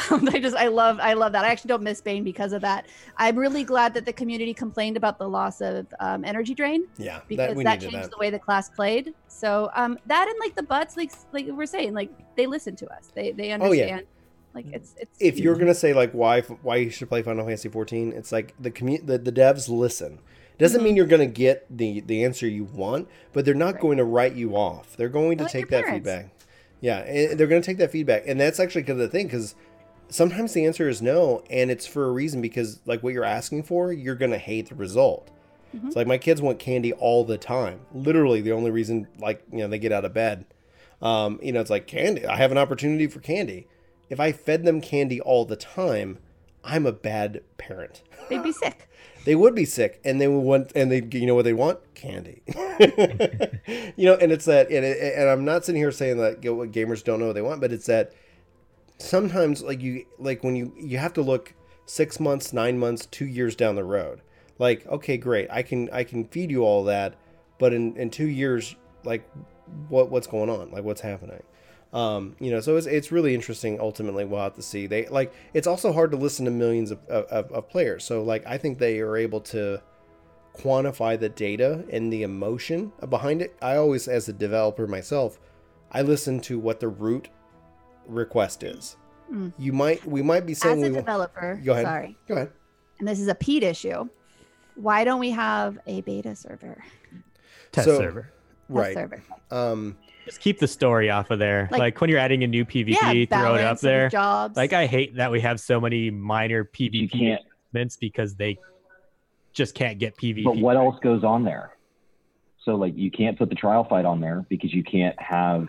I mean, you it, can't have the abilities. You can't have. I know the, the an, I know the, the answer from my perspective, especially talking with the Yoshi P. I don't have an official statement, but I can give you an answer.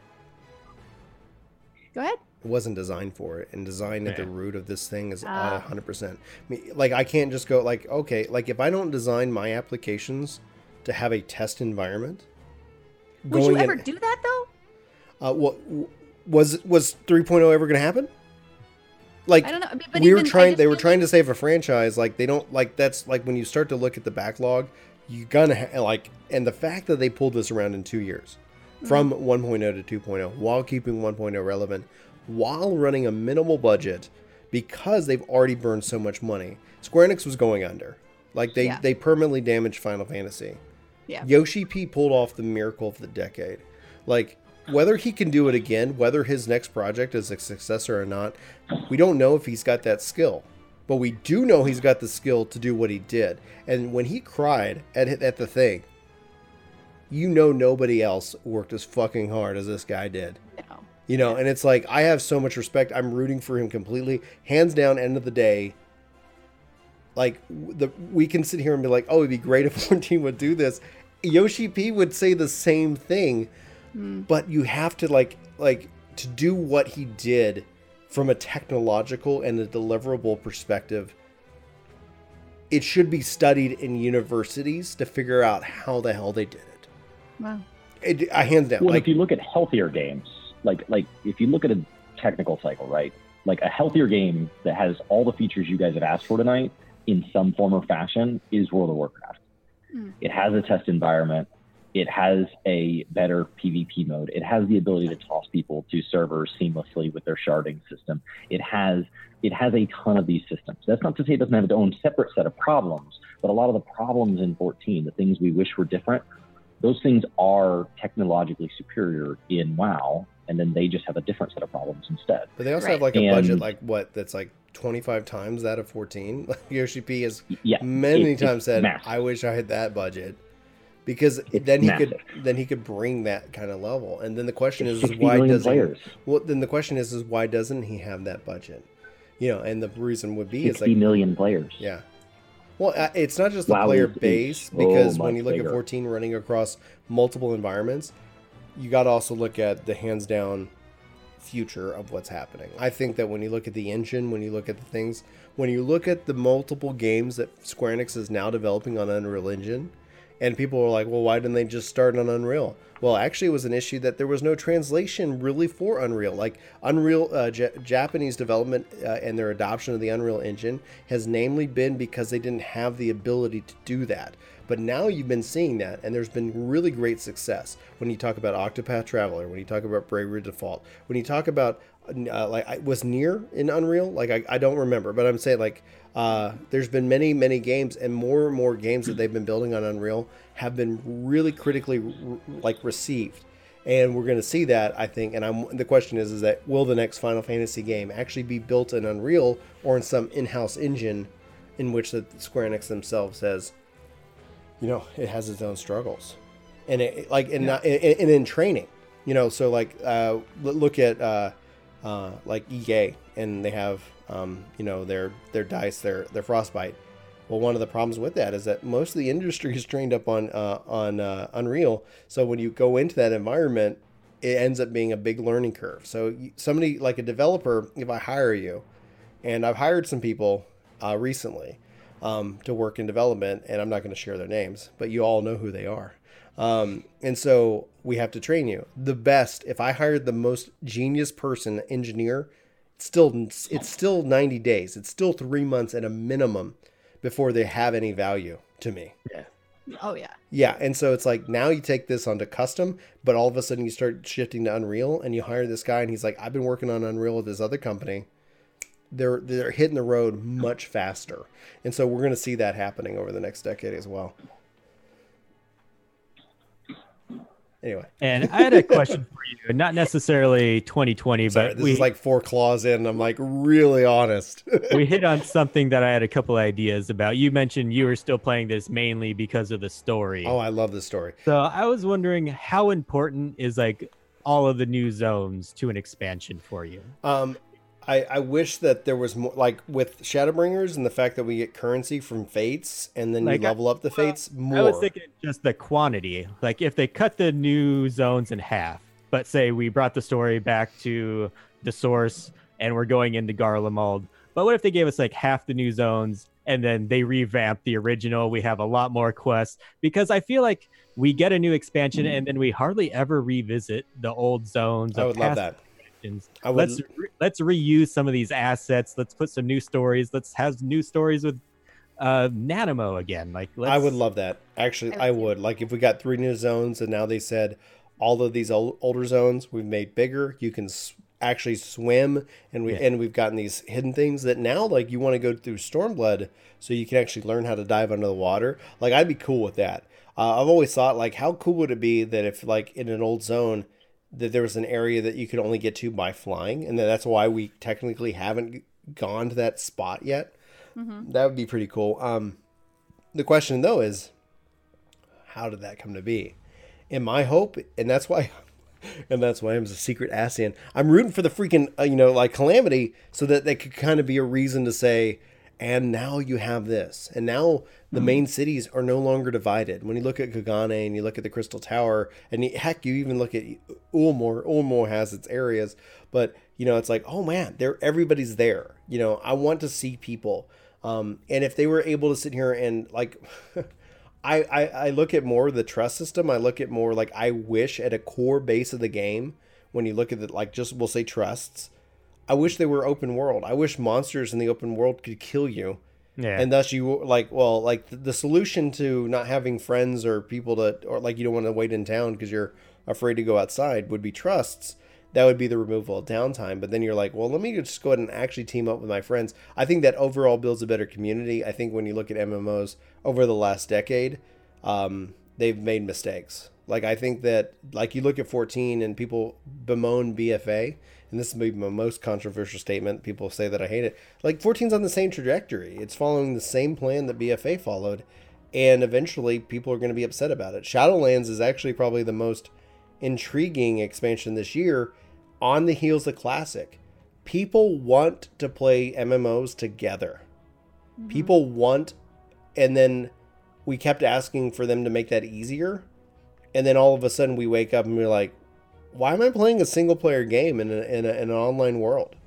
Yeah. Why do I feel disconnected from this? And that, you know, anyway. Well, and the way you... I, I think they wanted to cater to everyone. That's basically what it yes. did. They wanted to be able to cater to people who do want to play through as a single J R P G, right. basically. But like we said yeah. at the top of the show, A I and trust can solve that problem for that individual and not punish the rest of the community for it. Yeah.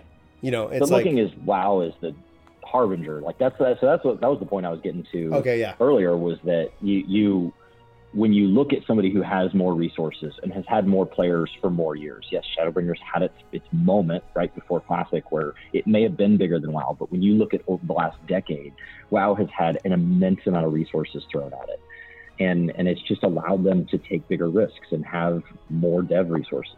And you look at even then, they went to go make Classic. It wasn't easy. People are like, oh, well, there was already a private server running.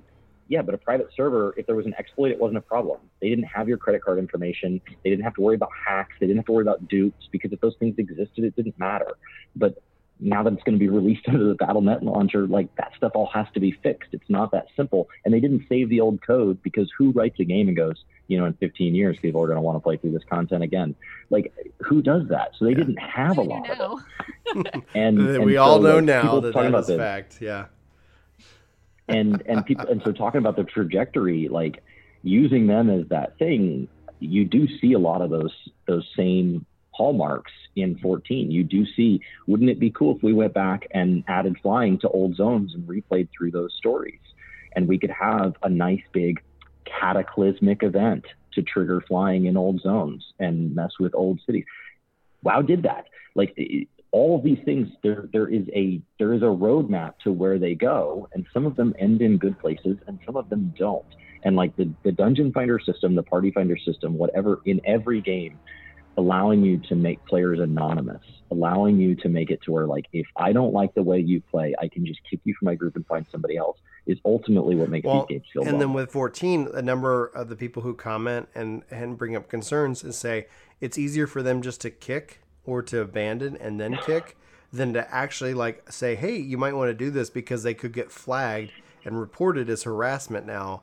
And so that's essentially the strategy that a lot of people have, at least that in our comment section, is saying. That's a bit overblown. I'm just telling you what I am hearing. No, but that's a that's a lazy Me Too approach. I can't talk to women now because I'm afraid I'm going to get called out for being sexual sexually harassing them. You, there's a way to approach people and not be condescending and not be mean about it. I I one hundred percent agree. I'm going to tell you though, the first job I ever had basically summarized sexual harassment as to never talk to women. Like it was like, don't compliment them. Don't say anything to them. If you see them, go into the another room. Like, and it was like the Mike Pence approach. Well, Mike Pence approach or not, like that's literally the fear that companies have from this. And the, like, as a company owner, the insurance risk, like all it is, is numbers and math to some people. It's not about humans. And that's like a whole other topic, and this is our longest running podcast episode ever. Episode fifty. Yeah, like we're gonna we're gonna fix sexual harassment in the next episode. Not necessarily for those reasons, but I hate people like abandoning just because they don't want to teach a new person a mechanic. I one hundred percent that, agree. That is one hundred percent the most annoying thing for As me. An educator, it drives me that like that breaks my heart, because I I have always like I have to I, my thought is like maybe like figure out like because like I have a friend, and he told me this, like in confidence. I'm not going to say his name or whatever, but he said he was frustrated with his wife. And he said, I've told her fifty times X, and she still does it. I go, you're telling her wrong. Change how you're speaking to her. And because she's not received, like, you're telling me you've told her fifty times? Like, she's not hearing you. It's there's a translation error. I don't know. Change how you approach the situation, and it might work better for you, and you both will be happier. Like, stop. Like, you know, I did the same thing fifty times. It didn't work. Isn't that a sign of insanity? Yeah. Like ex- doing the same thing over and over again, expecting a different result. And just say it louder. That's what I do. That's what he does. Well, and, and it's slower. Like loud, louder and slower. Well, like if anybody, like from a relationship thing, like we're all married here on this podcast. One of the things I've learned through marriage is that despite speaking English, we don't speak the same language. Very true. And from I always view it from a, compu- uh, a coding perspective. I go, we need a better interface. Like we need a better interface on some of these concepts, because when I say X, you hear Y, and I can't change that. And I don't want like the, the idea is that I can change how you perceive it. And that's no, no, no. Like, okay, I need to understand how you perceive it. So from an educator perspective, like we need to figure out how to better change our approach. And my philosophy, right or wrong, you know, like this is airing on my channel. I'm right, everybody. No, like I, I, the mistake is that you assume you're right. I believe that the, the, the educational approach should be invitational, because otherwise it's like, it's going to be met with like, you know who I sub. Like, yeah. no, hey, like I'll, Like, I'm open. Like, if anybody wants to know anything, I'll share what I know. And, yeah. and and some people that works for, some personalities that doesn't. Like, that's just the reality. Like, we are a very diverse, uh, you know, culture. We're a very diverse, like, human like human nature itself. But the funniest thing to me is that, like, guys, we don't, like, just the fact that we speak a, a language labeled English, like, nobody's speaking the same language. Our history, our... our culture, or the way we're raised, what we believe, what we don't believe, what we like, all of that's going to interpret things in your words. And I have to, I'm trying to be more careful of that in twenty twenty. Mm. Um, but we'll see what happens. I am known to really piss people off, and I'm always like, why are they mad? Like, they are literally saying what I said. That okay. doesn't sound like my husband at all. Like, huh?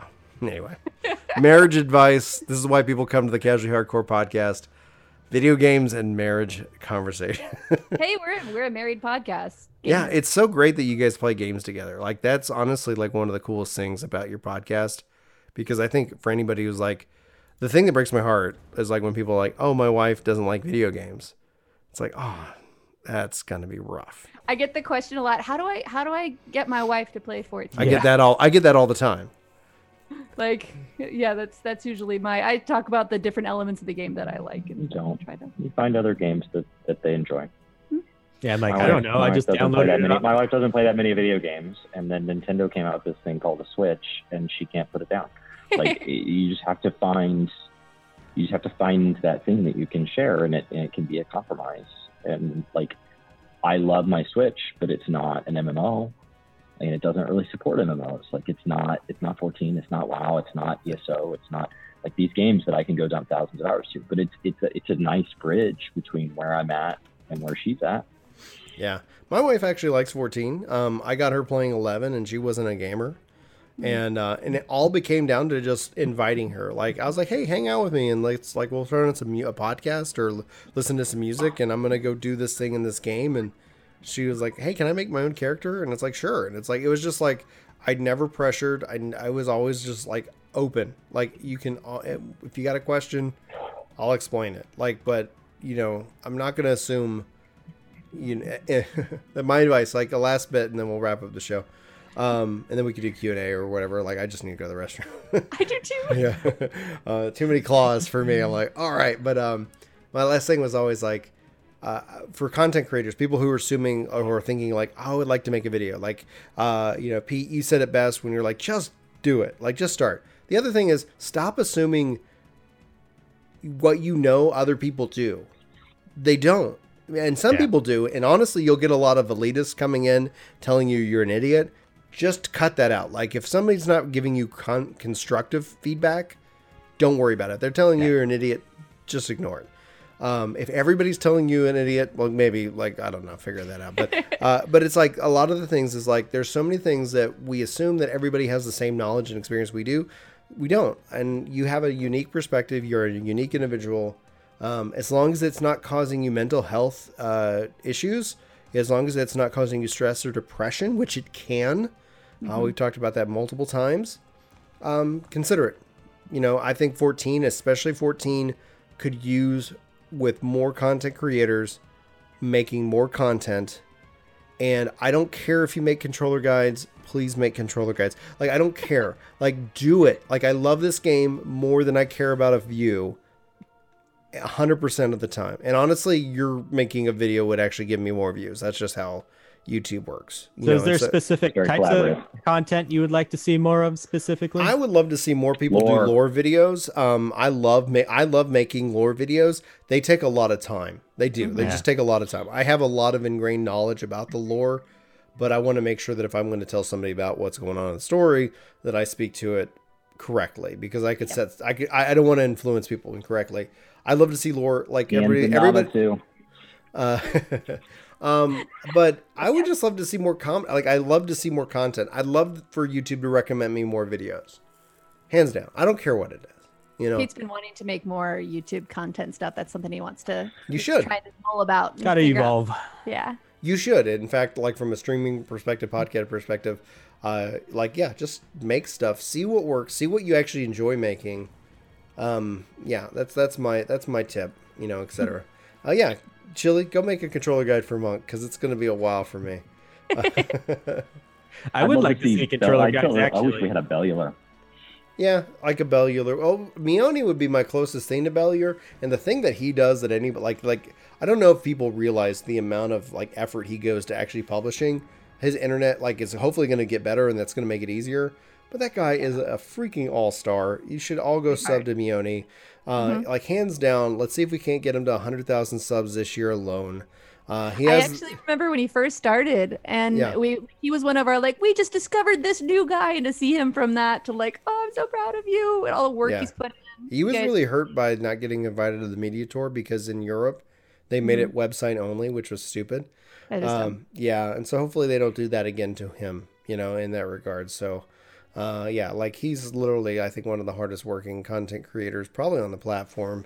Yeah. He does. He deserves. Yeah, I believe he has to like leave his house to go publish. He does have to leave his house he has to, to publish. He has to park in a parking lot uh, where he can get better cell reception. And so he drives to a parking lot and he sits in his car and uses his cell phone data plan specifically for his YouTube channel and burns data and waits however many hours that takes to upload. That's dedication. Yeah, Chili, you're probably right. It probably was magazine because I don't think P S U got it. I right. upload it in my office while I watch Netflix in the other room, and I still too hard. Yeah. We got fiber. Yeah, so like we, yeah, I'm on, I'm on gig. I'm on gig internet, so he'll, it's he'll like, put out he'll put out five videos in a day. Yeah, he does he a lot. Just, well, he works out like he, like there's things he wants to anyway. Like I, I have so much love for the people who put themselves out there because it's not easy, because everybody, like there's going to be people who are going to ch- tell you to stop. And my advice is, unless it's cr- constructive, don't listen to it. Just make, make what your best stuff and be happy. And it is hard to not listen to it because for about every dozen good compliments you get, it's that one hard one that sticks. Well, and everybody's like, you know, it's the same reason why uh, like negative videos do better than positive videos. A negative comment will draw your attention easier than all the yeah. people uh, singing your praises. Beware of all the people singing your praises too. Like yep. you could easily, like the uh, social media in and of itself is, is easily surrounded in echo chamber uh, style content. Like, oh, I'm I'm amazing. Like, don't get an ego. Just put out beauty in the world for, for Brian, for his claws, for his white claws. Like, let's go, people. um, let's go ahead and wrap the show. I like, uh, we, I do like, I honestly, if you guys feel like chatting some more and doing Q and A with the chat, I am game. I'm not gonna no pressure. Um, I don't have anything else to do tonight and I might get some more claws. So, uh, who knows what I'll say. Um, Chris, why don't you, uh, actually, sorry. Um, I, I was, I was scrolled too far in the thing. Um, Guys, Avi, uh, Pete, where can people find you? Uh, well, we're at She Heals on I Tank on basically all the social media stuff, Twitter, Facebook. Uh, one of the best things that's come from doing the podcast is having like our own little community on Discord as well. We have a lot of people there, and we're talking about like it's annoying when people leave instead of teaching. That's why we do the Greenleaf Minute on our podcast every week, because yeah, ninety percent of the people might know what we're talking about that week, but there's going to be ten percent of ten percent of people that either just started playing or yeah. just didn't know what we're talking about that week. And that's why we like to do it. We like to help out new players, or maybe you've been playing for five years and you just didn't happen to know that one thing. And that's, that's what, what love. we love. Yeah. And, Uh, for anyone looking to start like content creation, the community that evolves from it is the most rewarding part for me, and I think probably most people, content creators, would agree with that as well. Yeah, at least the ones I've talked to, anyways. I love that you so. use the word community. Um, yeah. I hate when they call us influencers. I hate when they call it oh, call it an audience. It just is like, no, it's not what this is. That and that's just my thing. So I love I love the fact that you guys view it as a community. Because I, that's why you're successful. That's why I listen to you. That's why I think you guys are what I would consider some of the best content creators from a podcast in, for, in the fourteen space um, that I've oh, seen so far. So yeah. Much. So I like I told Chris before the show, before y'all joined in, it's like the best time. So like when, especially when I travel, I'm like, all right, just get caught up on, on. Uh, and she like, all right, just got I got five that I'm listening to, just like just one after the other. So it's like, yeah, it's it's really, a really, you guys put it a great product. Avi, do you have any, uh, like, any final thoughts before I let Chris? Um, if like... you do want to join our Discord, you can uh, get the link to that on our Twitter, um, as well as our website, which is she heals i tank dot com. And uh, we do read out your tweets. So if you tweet anything to us at the end of our podcast, we do pick our, and Pete has my least favorite segment of all time, the to, to tweet of the week, uh, where he picks his favorite and, and says why. And, and uh, it's a lot of fun. So... Yeah, and, and also if you know of any content creators that you want to give a shout out, please reach out to us and let us know, because we're always looking to find new people so we can share them yeah, with we everybody. We do a community roundup every week, so we try to yeah. find uh, another Final Fantasy fourteen content creator to shout out every week. And the first episode of every month, we have open phone lines so you can call and plug whatever you have going on. So. All right. Uh, Chris, can you lead us out? Because I really do. Me too. So bad. Just like, okay. Guys, this is, it's been a wonderful episode fifty. Thank you guys so much for, for fifty episodes with us. Um, we have a lot of plans for what we want to do with the podcast this year. We're looking forward to sharing with them. Ryan and I have shared a lot about what we have planned for the channel. It's a lot this year. Um, thank you both for coming on. It's been awesome. Thank you. Uh, we're going to go ahead and wrap this show up. Be sure to, uh, let us know if you made it this far. If you made it this far and you're on YouTube, put something in the comments. Do you guys have a phrase they can put? Shit. Yeah, exactly. Do it. All right. All right. Uh, All right. Do it. Do it. Just... I made it to the end of this. I made it to the end of this. Uh, for there work... it is. There's the phrase. For work to game. Work to game. My name is Brian. My name's Chris. My name's Avi. And I'm Vegan Pete. Yes. Oh, that's the force foursome that we've done with that, like, lead out. Thank you guys. Thanks for everybody in chat. Uh, of course, like our next, actually, uh, our last show was with Taylor Scroll. Next week, we got Rook, Rook from Bird of Chess coming on the podcast. Also a uh, fantastic creator. Uh, she is amazing. Looking forward to, for that. Uh, but for Work to Game, thank you so much for watching, and we'll see you next time. Take care.